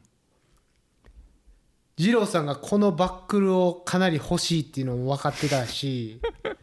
まああとは経験でしょう、うん、こんだけ経験積んでこんだけバックル欲しい人が、うん、ここまで来て逃すのは絶対ないと思って、うん、そうですね。まあそこはなんていうか自信を持って待ってましたね、うん、トラッキングしながら絶大な信頼感がありましたね。そうですね。まあなんかなんとかなるかなっていうのはどっかにあって、うん、だから本当実はやめようと思ってたのも本当最初の10マイルぐらい、うん、これ無理だなって思ってそうだけどまあそこで出てくるのは$500ですよ、うんうん、$500と$500の先にあるバックル、うん、ですかね。待てよと、ここで DNF をすると、うん、もう一回やることになると、そうもう一回来るのは嫌だとか、そうですよね、うんうん、もう一回$500払うのかみたいなのはまあ思いましたね、うんはいはいはい、そしたらもうちょっとだけ頑張ろうかなみたいな、うんうんまあ、特に怪我、まあ、調子はもちろん悪かったんですけど怪我したわけでもないし、うんうん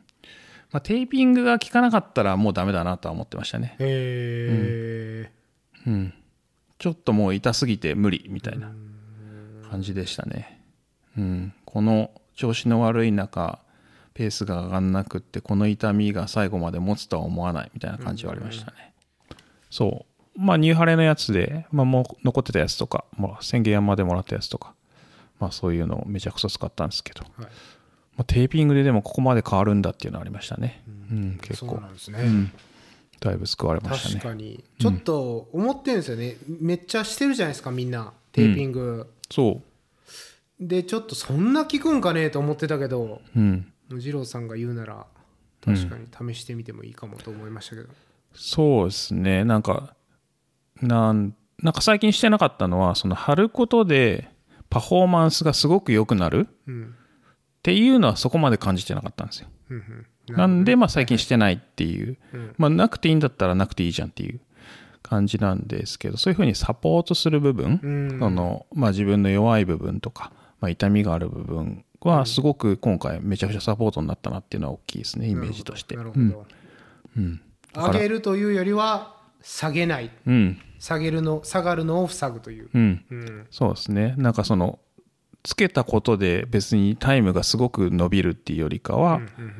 うん、落ちない部分をサポートしてくれるんじゃないかなっていう、うん、そんなイメージですかね、はいうん、それは大きかったですね、うんうん、あとはそんなもんかな。まあでも補給で言うと、まあアミノバイタルとか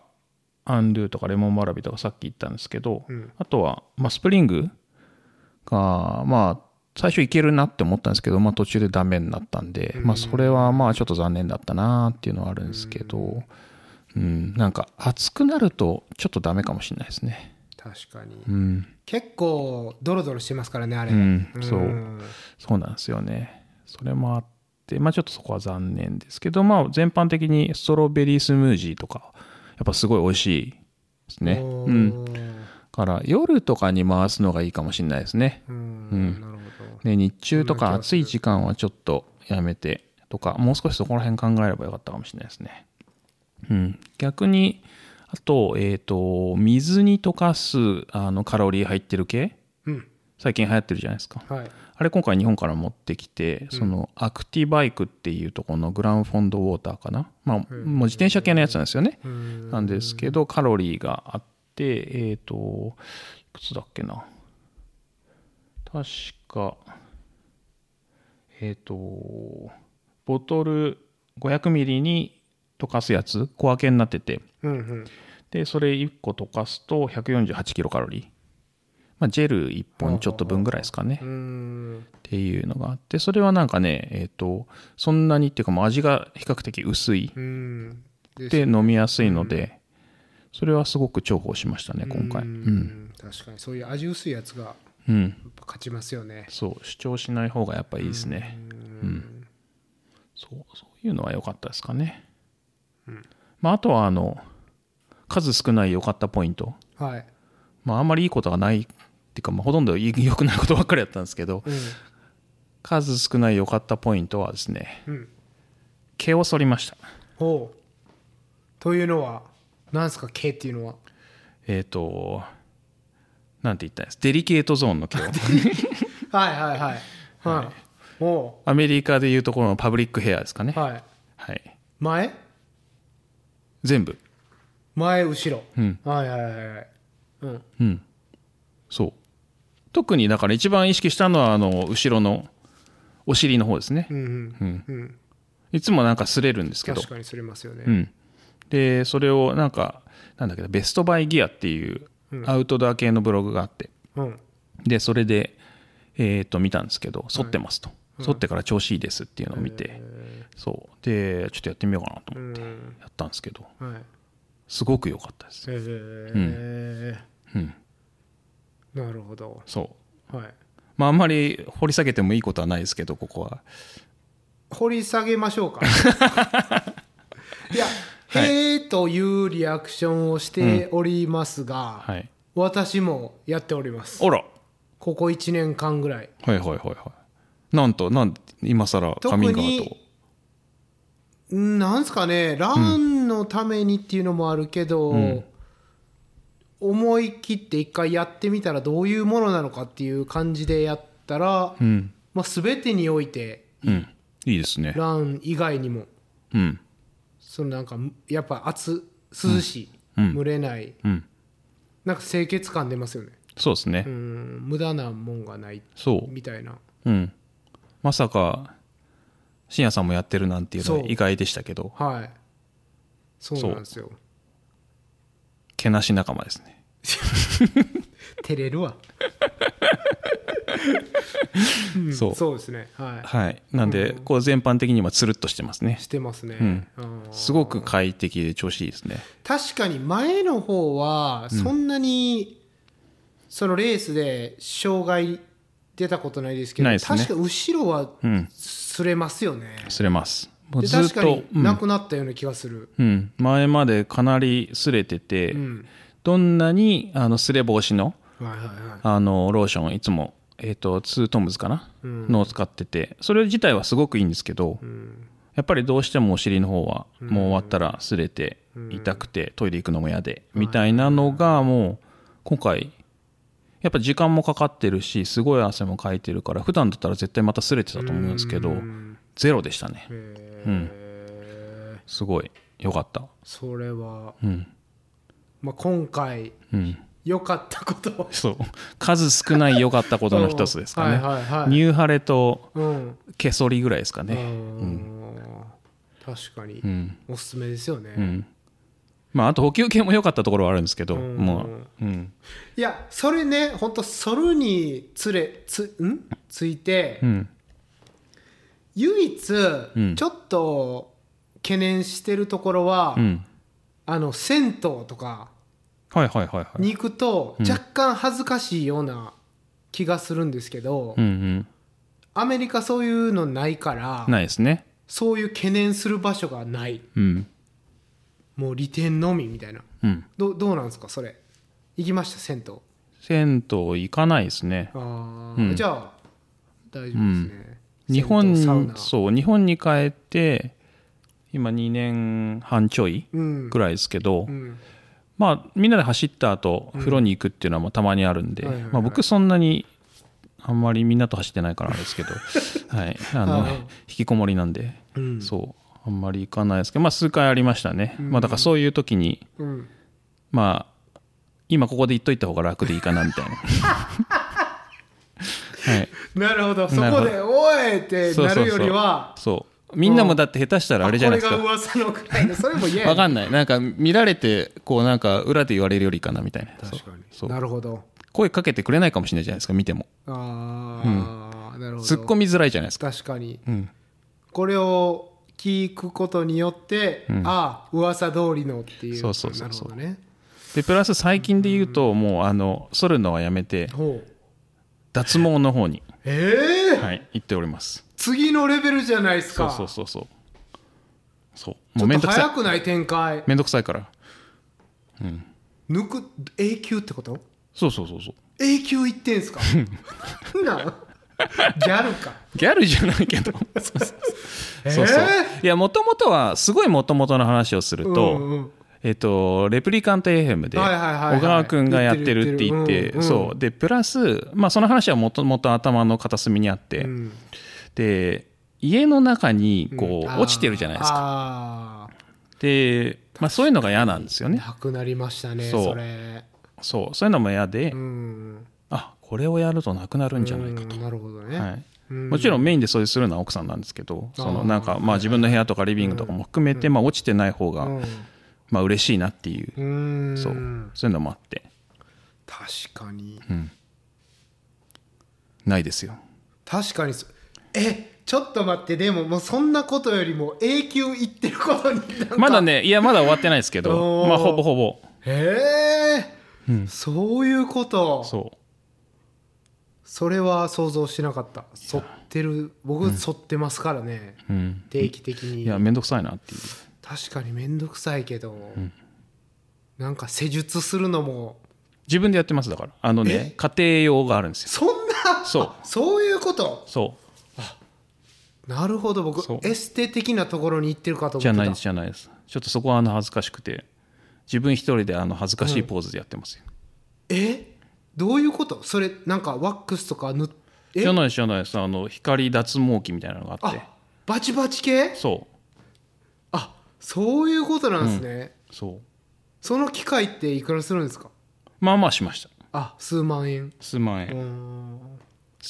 なるほど。ハイロンサムと同じぐらいしましたねなるほど。まあまあでもうんまあ終わったらメルカリで売っちゃおうかなみたいな。そんな。あそっか、うん、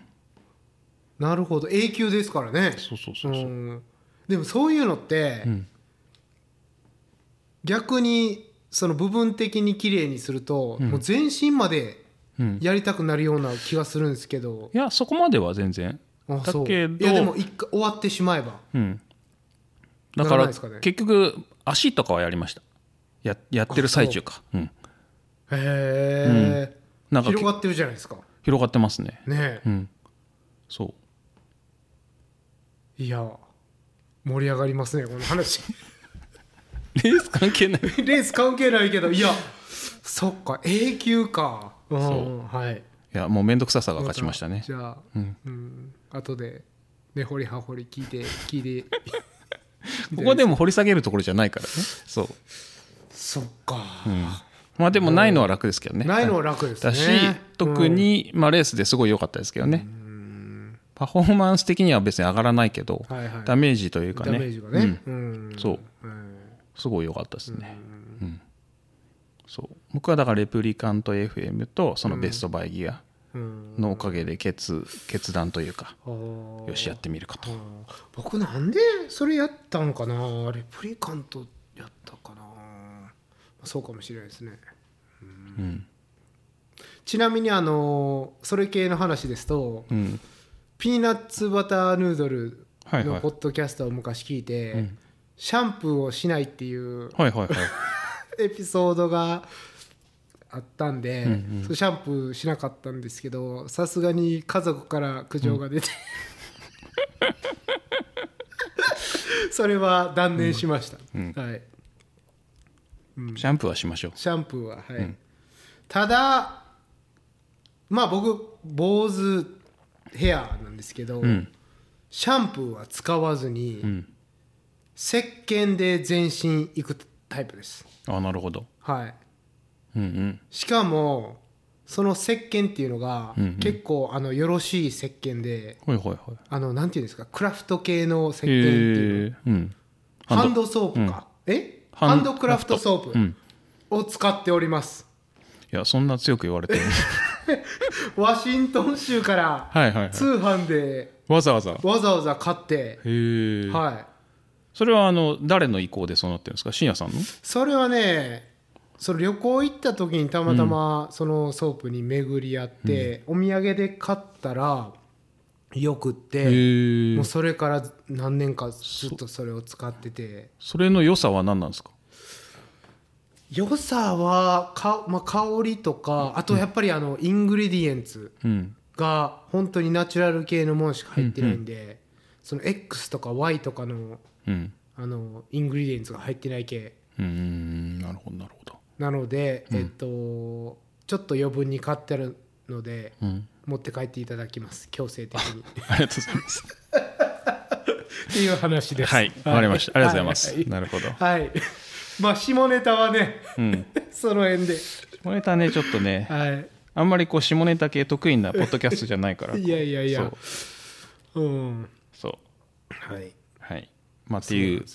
意外に良かったっていう、はいはいはい、うんはい、脱線しまくりましたけど、そうですね、はい、レースでいうとまあそんなもんですかね、うん、うん、まあそんなところだと思いますけど、うん、まああとはあれですね、一番なんか解決できてないのが、うん、結局終わった後もそうなんですけど、途中から塩分が分からなくなるっていう、うん、味がしなくなる、あー、うん、そのレース後終わってこう休んでる時に、うん、食べ物あるって言われて、うん、でピザとかバーガーとかいろいろあるよって言われて、あバーガー食べたいって言って、こうお願いって言ったんだけど味がしないんですよね、うん、うん、まあ味覚障害というかで、2日ぐらいダメでしたかね、うん、そう。それはどっから来てるんですかね。だからね、それがね結構謎で、まあ、熱中症のせいなのかジェル取りすぎなのかとか、そこがねいつも分かんないんですよね。で今回結構ひどくて、そのなんか2日間ぐらい本当塩味が全く分かんなくて、それってよく聞く症状ですか、うん、熱中症とかジェル取りすぎでってなんかありますね、まあ、原因は分かんないですけど、その塩味が分かんなくなるっていうのはたまにありますね。その鼻炎じゃなくてなんで結局2日後ぐらいには復活するんで、うん、だからまあその熱中症なのか、ジェルの取りすぎなのか、体の塩分濃度バランスが失われたからなのかとか、なんかなんとなくこう疑うところはあるんですけど、体の塩分がなくなったら逆にめちゃめちゃ美味しく感じそうですけどね。ね、そうだと思うんですけど、多分なんかなんだろうなっていうのはずっと分かんないで。もう常に美味しいですけどね、僕は。素晴らしい。なったことない。ね、そうだからね、いや いつもならないんですけど、はいはい、たまになって、でたまになってもすぐ治るんですけど、今回2日ぐらい治んなくて、長かったなっていうか、今回とにかく。そういう味覚障害もそうだし、体のダメージもやっぱり今までで一番ひどいですね、うんうん、ビールは大丈夫？ビールも最初あんまり美味しくなかったですね、うん、正直そんなことあるんですか？今まであんまりないです、うん、もう何にもなんか食べたくない飲みたくないで、翌朝一番美味しかったのはオレンジジュースですね。うん、そう。なるほど。それ以外はなんかもう何食べても全然美味しくないなって思いながら、ほぼなんか大して食べなかったですね。そっか、胃がやられちゃってるのかもしれないですね。そう。食欲がないっていうのは。なんで2日ぐらいちょっと調子悪くて、はい、2日目終わって2日目の晩に食べた4ぐらいから、あ、ちょっと復活したかなっていう気持ちになりましたね。なかなかのダメージですね。そうですね、今回ひどかったですね。こんなひどいの本当初めてかもしれないですね。なるほど。なかなかでした。レース中もレース後も一番過酷だったという、ですね。まあハイロンサム自体は、タフなレースなんですけど、すごく正直に言うとハードロックの方が多分もちろんタフでだと思います、まあ平均の標高もそうだし累積もそうだし、ハードロックの方がタフだなと思うので、どちらかというともともとイメージしてたのは3割減ぐらいのハードロックをイメージしてたんですよね。でそれはそんなに外れじゃなかったなと思ってて、で山域もすごく遠いわけじゃないんで山の感じとかめちゃくちゃ似てるなって思いながら、走ってましたね。ハードロックをちょっとちっちゃくしたというか、ちょっと軽くした感じなんで、ハードロック走ると、体調とかはいろんなことが万全だとして、ちょっと物足りなくなるかもみたいな感じはありますけど、単体として見ればすごくいいレースですけどね。ハードロックと比べちゃうとちょっとライト版みたいな、そんな感じでしたけど、だからなんか両方やると分かるんですけどね、どっちかでもいいかもなみたいな気持ちはありますね。なるほど。そのなんかレースに関してはこれはポッドキャストでみたいなこと言ってたのは、それです。まさにそれがこれ、なんか去年ハードロック今年ハイロンサムってなると、似た感じだったなっていう、ちょっとライト版な、そうなので、もうちょっと違うものやってもいいよなみたいな気持ちにはなっちゃいましたね。なんかライト版ハードロックみたいな感じではありましたね。でもどうですか、制限時間いっぱい使うとして、ハードロック48時間、でハイロンサム37時間、で3割減だったとしても制限時間は3割以上少ないじゃないですか。ということはなんかハイロンサムの方が完走するのは難しそうな気はしなくでもないですけどね。なるほど、確かにそうですね。そういう意味ではそんな気がしますけど、なんかハードロックの方がもちろんきついのは全然そうなんだけど、ただ時間が11時間余分にあるっていうことを考えれば、そうですね。だから累積でいうと 4,000m ぐらい違うのかな、そうですね。そうだから 4,000m と11時間って考えると、なんて言ったらいいですかね、相対的ではないですけど、そういった差はあるかもしれないですけどね。ハードロックは全部がね、1500m の上りでしたからね。なんか僕の体調も良くなかったからなかなか比較しづらいんですけど、ちょっとライト版ハードロックだったなみたいな、だからそのハードロックを走った後にハイロンサムを走ると、少し物足りなさを感じる部分はあるんだろうなっていうふうには思いましたね。しかもその間に何もレース出てないですもんね。まさに比較対象が、ハードロックになっちゃうから、そんなのはありましたね。なんかこれまんまハードロックじゃんっていうコースとかもそうだし、でそれが少しちっちゃくなった感じ、っていう風には見えましたね。だから、そうなりますよね。それはちょっとありました。あとは$500、その$450がいいのかっていうところはありますけどね。ああいう環境だったらしょうがないなって思いますけど、為替の関係を考えるとちょっと高いな。コロラドも物価高いんですよね、すごい、って聞きますけどね。リゾートですからね、本当に冬なんかはスキーリゾートいっぱいある場所ですし、宿も少なかったですね、そういった意味だと。うん、なんか安くていい宿みたいなのは全然なくて、うんうんうん、まあでもなかなかね、うん、ハードロック出てハイロンサム過ぎてるっていう人もいないから。そうだから順番で言うとハイロンサム出て、まあ、好きだったらハードロックっていう方がなんかいい気がします、うんうん、なんか逆にするとちょっと、うんうんなるほど、なんかミニチュア感を感じてしまったっていうのが、うんうん、ありましたね、はいうん、でもまあ両方とももちろんいい面はあって、なんかあとはハードロックの方がやっぱクラシック、すごいクラシックで、うんまあ、そこは歴史が違いますからね、うん、そうハイロンサムの方はちょっと新しい感じ、うん、もうちょっとモダンな感じというかっていうのはありますね、うんうん、まあそんな感じなんで、まあ、ハイロンサム先に出る方がいいかなってちょっと思っちゃったっていう、うん、まあそう順番的にはそうかもしれないですね、うん、やっぱり、うんうん、そういった意味ではそのハードロックみたいなレースに出たいっていうんだったらもうハイロンサムはめちゃくちゃフィットするもう、うん、って思いますよね。確かに、うんそうだからいきなりハードロックっていうよりかはハイロンサム挟んだ方がなんかイメージもつきやすいというか、うんっていうのはありますね。まあ、確かにね。でまあ僕で言うと、まあ、去年ハードロック今年ハイロンサム走っていや去年も多分行ったと思うんですけど、うん、なんでこんな苦手なんだろうなっていうのはやっぱ思ってて、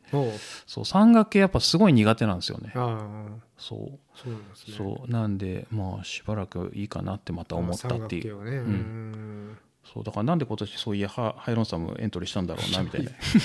えそうっていうバックルでしょ。そうだから結局バックルだなっていうそういうのはありますけど、まあでもじゃあ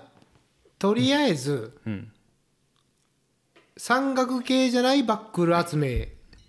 をすればいいですね。そうそっちに行くと思います、はいうんまあ、次はマウンテンレイクスなんでそうですねもうほぼフラットですよ ね全く山岳ではない系統です、はいうん、そうですね、うん、ちょうど良かったですね、はい、そっちであやっぱりこっちなんだなっていう実感をするんじゃないかなっていう気がしますね。うんうんまあ、僕はもうそれ悟りましたけどそうなんかね山はやっぱ好きで、うん、そのやっぱピークじゃないですけど、うん、峠とか越える時とかまあすごいやっぱいいんですよ。ハードロックの時も思ったけど、まあ、山最高だなってもちろん思うんですけどなんか自分がそこにレースで置かれると苦手っていうのがすごいありますね。うん、うんうん、まあなんでちょっとしばらくは低めのところではいうんかまあ、ペーサーで行くぐらいがいいかなっていう、うん、本当はね今回もその調子が良ければ早めっていうか入って山登ったりとか、うん、で終わった後もそのすぐ近くにブエナビスタのすぐ近くにレッドビルがあって、はいまあ、レッドビルはどうでもいいんですけど、うん、もういいってそれはそうレッドビル自体はまあ別にいいんですけど、うんマウントエルバートっていう、はい、あれ何メートルだろうな4500メートルぐらいあるのかな、うん、多分ホイットニーより高いのかな。いやホイットニーの次か、うん、ホイットニーの次だ、はいはいはい、そうそうホイットニーが一番で、うん、その、本土で、うん、そうホイットニーの次に高い山があってそこも、うん駐車場から多分往復10マイルとか別に大した距離じゃないんですけど、はいはいはい、そうでハイキングできたりとか、うんまあ、そういう山がやっぱコロラドめちゃくちゃいっぱいあって、うん、4000メートル級の山のトレイルヘッドまで車で行って、うんまあ、10マイル15マイルまあ、だから10キロとか15キロとか20キロぐらいで往復して来られるような山がいっぱいあるんで、まあ、そういうところは行きたいなと思ってたんですけど、まあ、全然かなわず、まあ、レースの前も調子悪いしレースの後も最悪だったし、うん、っていうので、まあ、そういう意味では誰かがハイロンサムでもハードロックでも当たってくれたら、まあ、ペーサーついでにそういうの行きたいなっていうのはありますけどね、うん、ワサッチは山岳系ですか、うん、どっちかというとどっちかというと山岳系です。ただまあ街が近いのは近いじゃないですか、うんうん、そういうすごくリモート感はないなっていうのはありますね。うんスタートがソルトレイクだしうん、うん、そっか、うん、ワサッチ来年走るじゃないですかアジロさん。そうですねうん、そしたらまた山岳になっちゃいますね。そう、うんまあ、ハードロックほど山岳じゃないなっていうのはありますけどね。うんうんそうそうはい、じゃあちょっとトーンダウンしてますけど、うんまあ、マウンテンレイクスで充電して、うんはいはいですねですね、はい、まあそんな感じですかねハイロンサムいやなんかねいやまあバックルもらってすごい良かったけど、うん、ちょっとまあとにかく辛かったですね、うん、地獄のように辛かったですね。いや伝わってきましたよ、うんうん、どうですかそのカットオフを常日頃から追い続けてるウルトラランナーたちのこう気持ちというか。いや初めてその焦りみたいなのはやっぱ感じましたよね、うん、いけんのかなみたいな。でそれってやっぱでも精神衛生上良くない、うん、と思います、うん、でまあそうなってしまう状況、まあ、今回僕がそうなったのもそうだし、うんまあ、できる限りそうならないようにするべきだと思いますけどね、うん、その練習とかで、うんうん、今回その A プラン32時間 B プラン36時間で、まあ、制限時間37時間で36時間のところにいたら、まあ、大丈夫、まあ、少なくとも1時間以上は余裕があるっていうようなでそこにはならないだろうと思ってたんですけど、はいはいはいはい、なった自分っていうのはやっぱ結構焦ってて、うんうん、なのでまあ少なくともでもその B プランを37時間にはしなかったんですよ。あ、うん、ギリギリすぎますよね。そうだからそれで言うともっと多分辛いと思うんですよね、うん、常にこう常に追われるみたいな、はいはいはいはい、まあ、そういうのはやめた方がいいかな。その A プラン B プランでもまあ、アグレッシブな A プランとしても B プランは確実に1時間以上余るような設定にすべきなんだろうなっていうのは今回だからその37時間に B プランをしなくてよかったっていう思いましたね、うん、もうちょっとやっぱそれを37時間にしててそこに行っちゃった時には焦りがやばいっていうのはありますね、うんここはありましたね。なんか結果論ですけど、うんうん、余裕って大切っていう、うん、いやなんかそのちょうどカットオフギリギリでフィニッシュできそうなレースを走ってみたいなと思ってるんですよ、うんうん、だからまさに今回の二郎さんぐらいの、うんうん、なんでうんまあ、それがどのレースなんだろうなっていうのはありますけどね。なるほど、うん、確かにね。でも難しいね。一回追われてみたいんですよね、うん、そのカットオフに、うんうんうん、まあ興味本位ですけど、うんうん、まあだからすごく制限時間が短いレースなのか、うん、単純にこうタフなレースなのかっていうのはありますね、うんうんまあ、サッチとかはもしかしたらそうなるかもしれないですね、うん、練習不足でなんか調子悪くって、うん、その日すごい暑くなったりしたらもしかしたらそういう感じになるかもしれない、うんうん、アサッチとかもなんかこう自分の体を合わせるのが結構難しいレースだから標高もあるし温度差もあるし旅行だしね、うん、遠征というかう、ねうんうん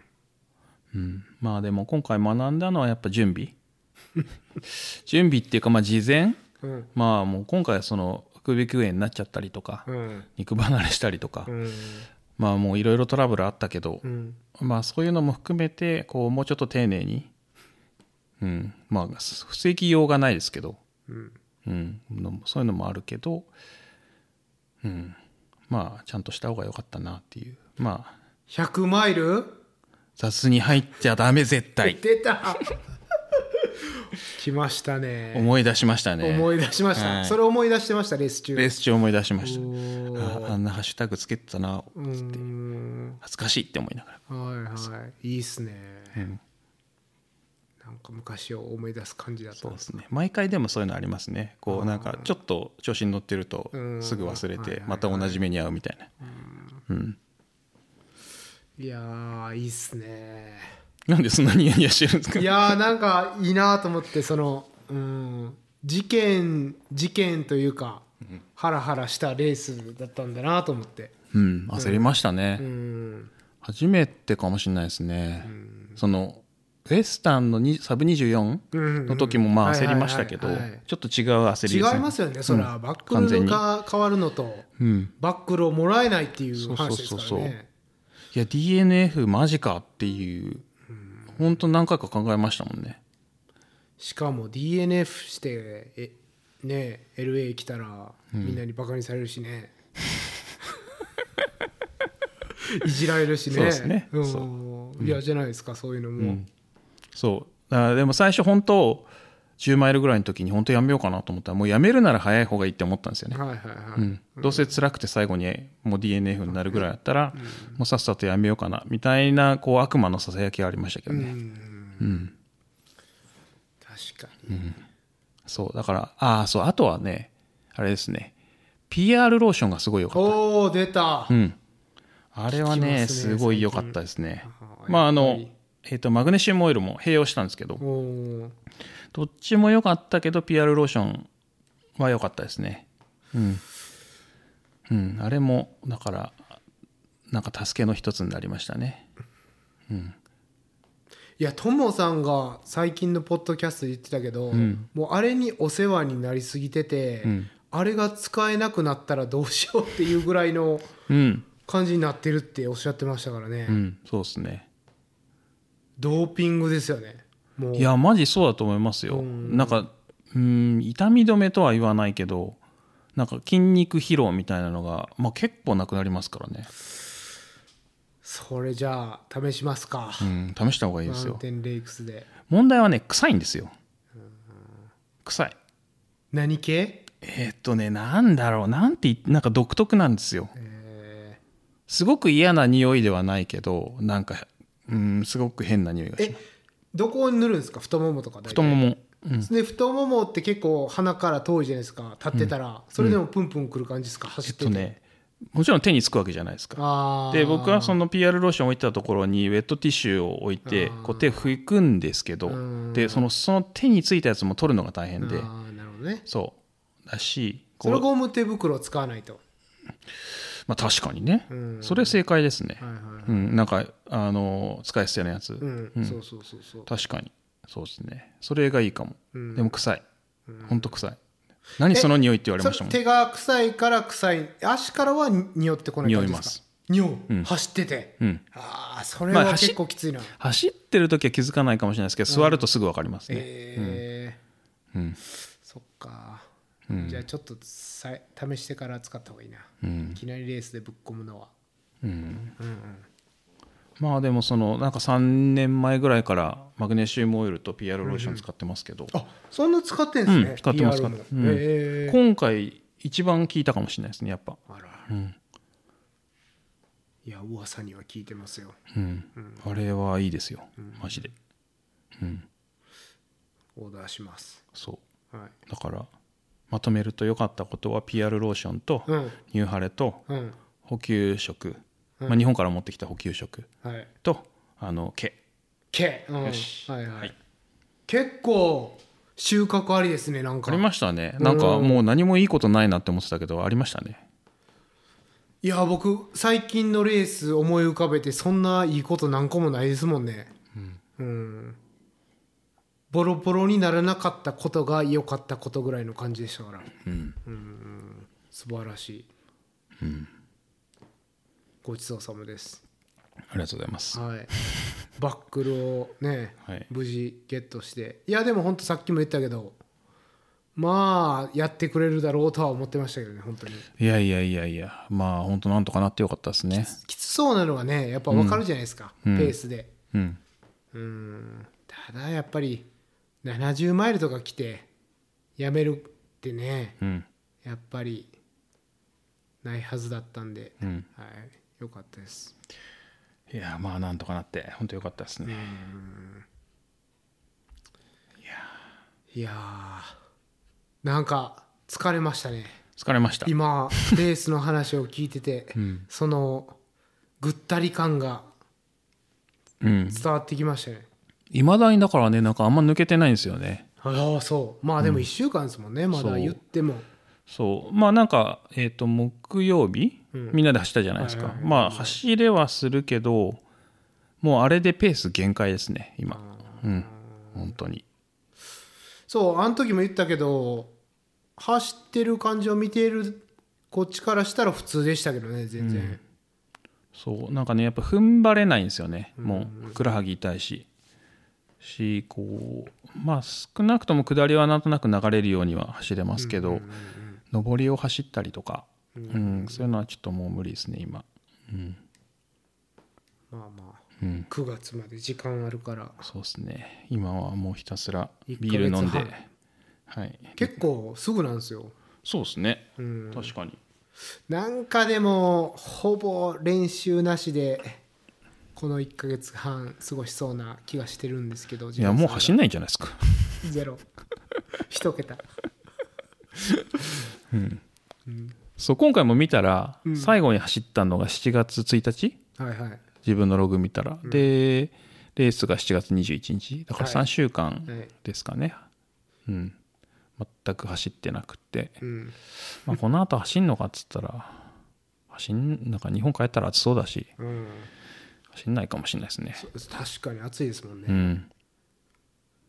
出た。まあまあでも、うん、マウンテンレイクスはそういう、はい、癒しなんで癒しですよね、はい、うん、本当に、うん、カジュアルランでいきましょう、うん、そうですね、はいはい、僕ちょっとできれば24やりたいですけどね。バックル違うんでしたっけ。いやそれは分かんないですけど、はいはい、うん、なんとなく、うんうん、なんでぼちぼち練習します。分かんないけど、はい、まあそんな感じですかね、うんはいはい、まあ、もしかすると、うん、このあともう1エピソードそうですね後日あるかも、はいうん、AC キャンセル組の AC キャンセル組はいはい、うんうん、話が聞けるかも。そうですね、今走ってますからね、はい、たった今走ってますね、うんうん、なんでまあもし機会があればっていう感じですけど、はいうん、そんなとこですかね、はいうんうん、質問いきます？いや質問また時々回ぐらいで質問いただいてるんですけれどもちょっと時間の関係上今回はということで申し訳ないですけど、はい、また、はい取り扱いということで、はい、そうですね、はい、申し訳ないです。じゃあ今回以上ですかね、はいはい、最後まで聞いていただいてありがとうございました。でショーノートはちょっとまだ作ってないので、はいまあ、Twitter なり、はい、インスタなりを見てもらうといろいろアップしてるので、うんうん、見てもらえるといいかなと思います、はい、あとは、はいハッシュタグオフトレイルトークをつけて、まあ、Twitter とかインスタとかポストしてもらえると非常に嬉しいですと、うんはい、ステッカーももらえるかも。ステッカーこれそうステッカーちょっと僕いただいたんですよ今日ついにステッカーを、うん、なので、アメリカ現住所の方でステッカー欲しい方がいらっしゃいましたら私の方まで質問とともにはいまあ、質問なくてもいいか、うん、日本の方は二郎さんにという感じで、うんはいまあ、あるタイミングで一斉発送しようかなと思うので、うん、気長にお待ちください散らすねいやそう忙しいから、はい、そうですねまあ忙しくはないかもしれないけど、はいはいうん、なんで、まあ、まとめて発送できるといいかなと、はいはいまあ、そんなに来てませんけど、うん、きっと、はいはい、日本アメリカ以外の方は会った時にということでまあ要相談ということで、そうですね、はい、はい、そんなとこですかねはい、はいうん、以上になります。ありがとうございます。ありがとうございました。対面収録、また、はい、楽しかったですね、はい、またはい、はい、ありがとうございます。